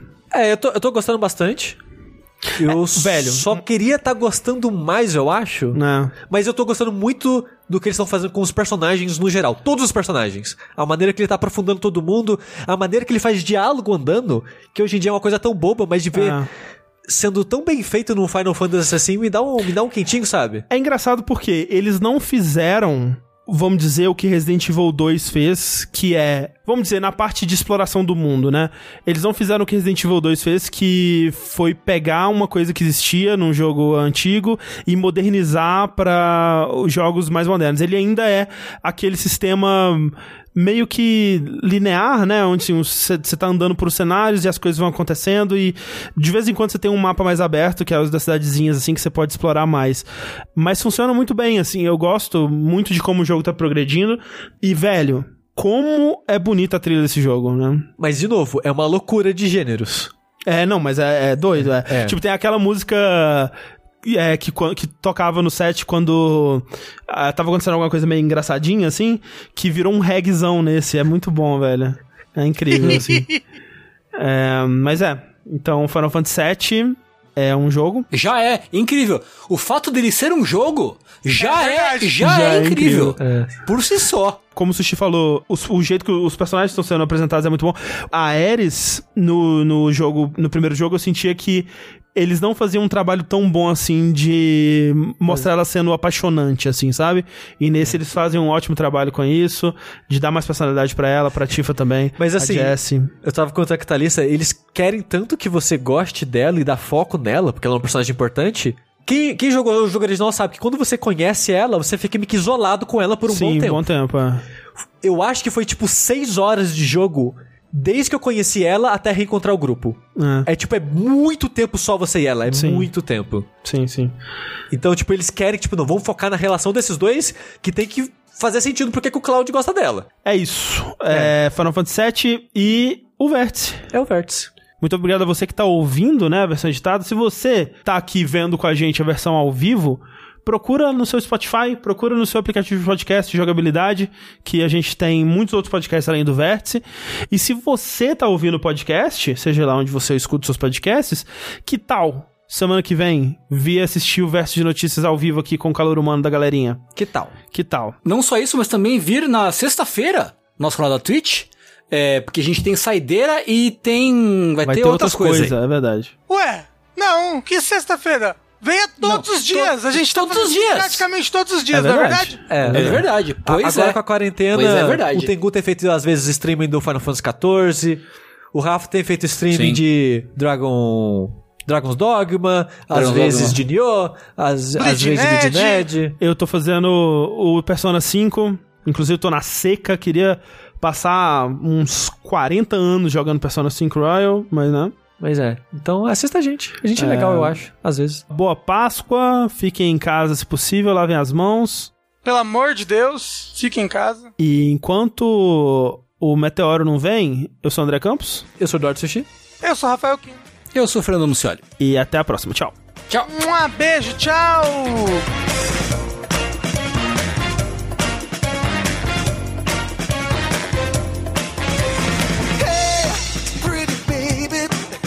Save. I got a confession for you. Call me crazy, but I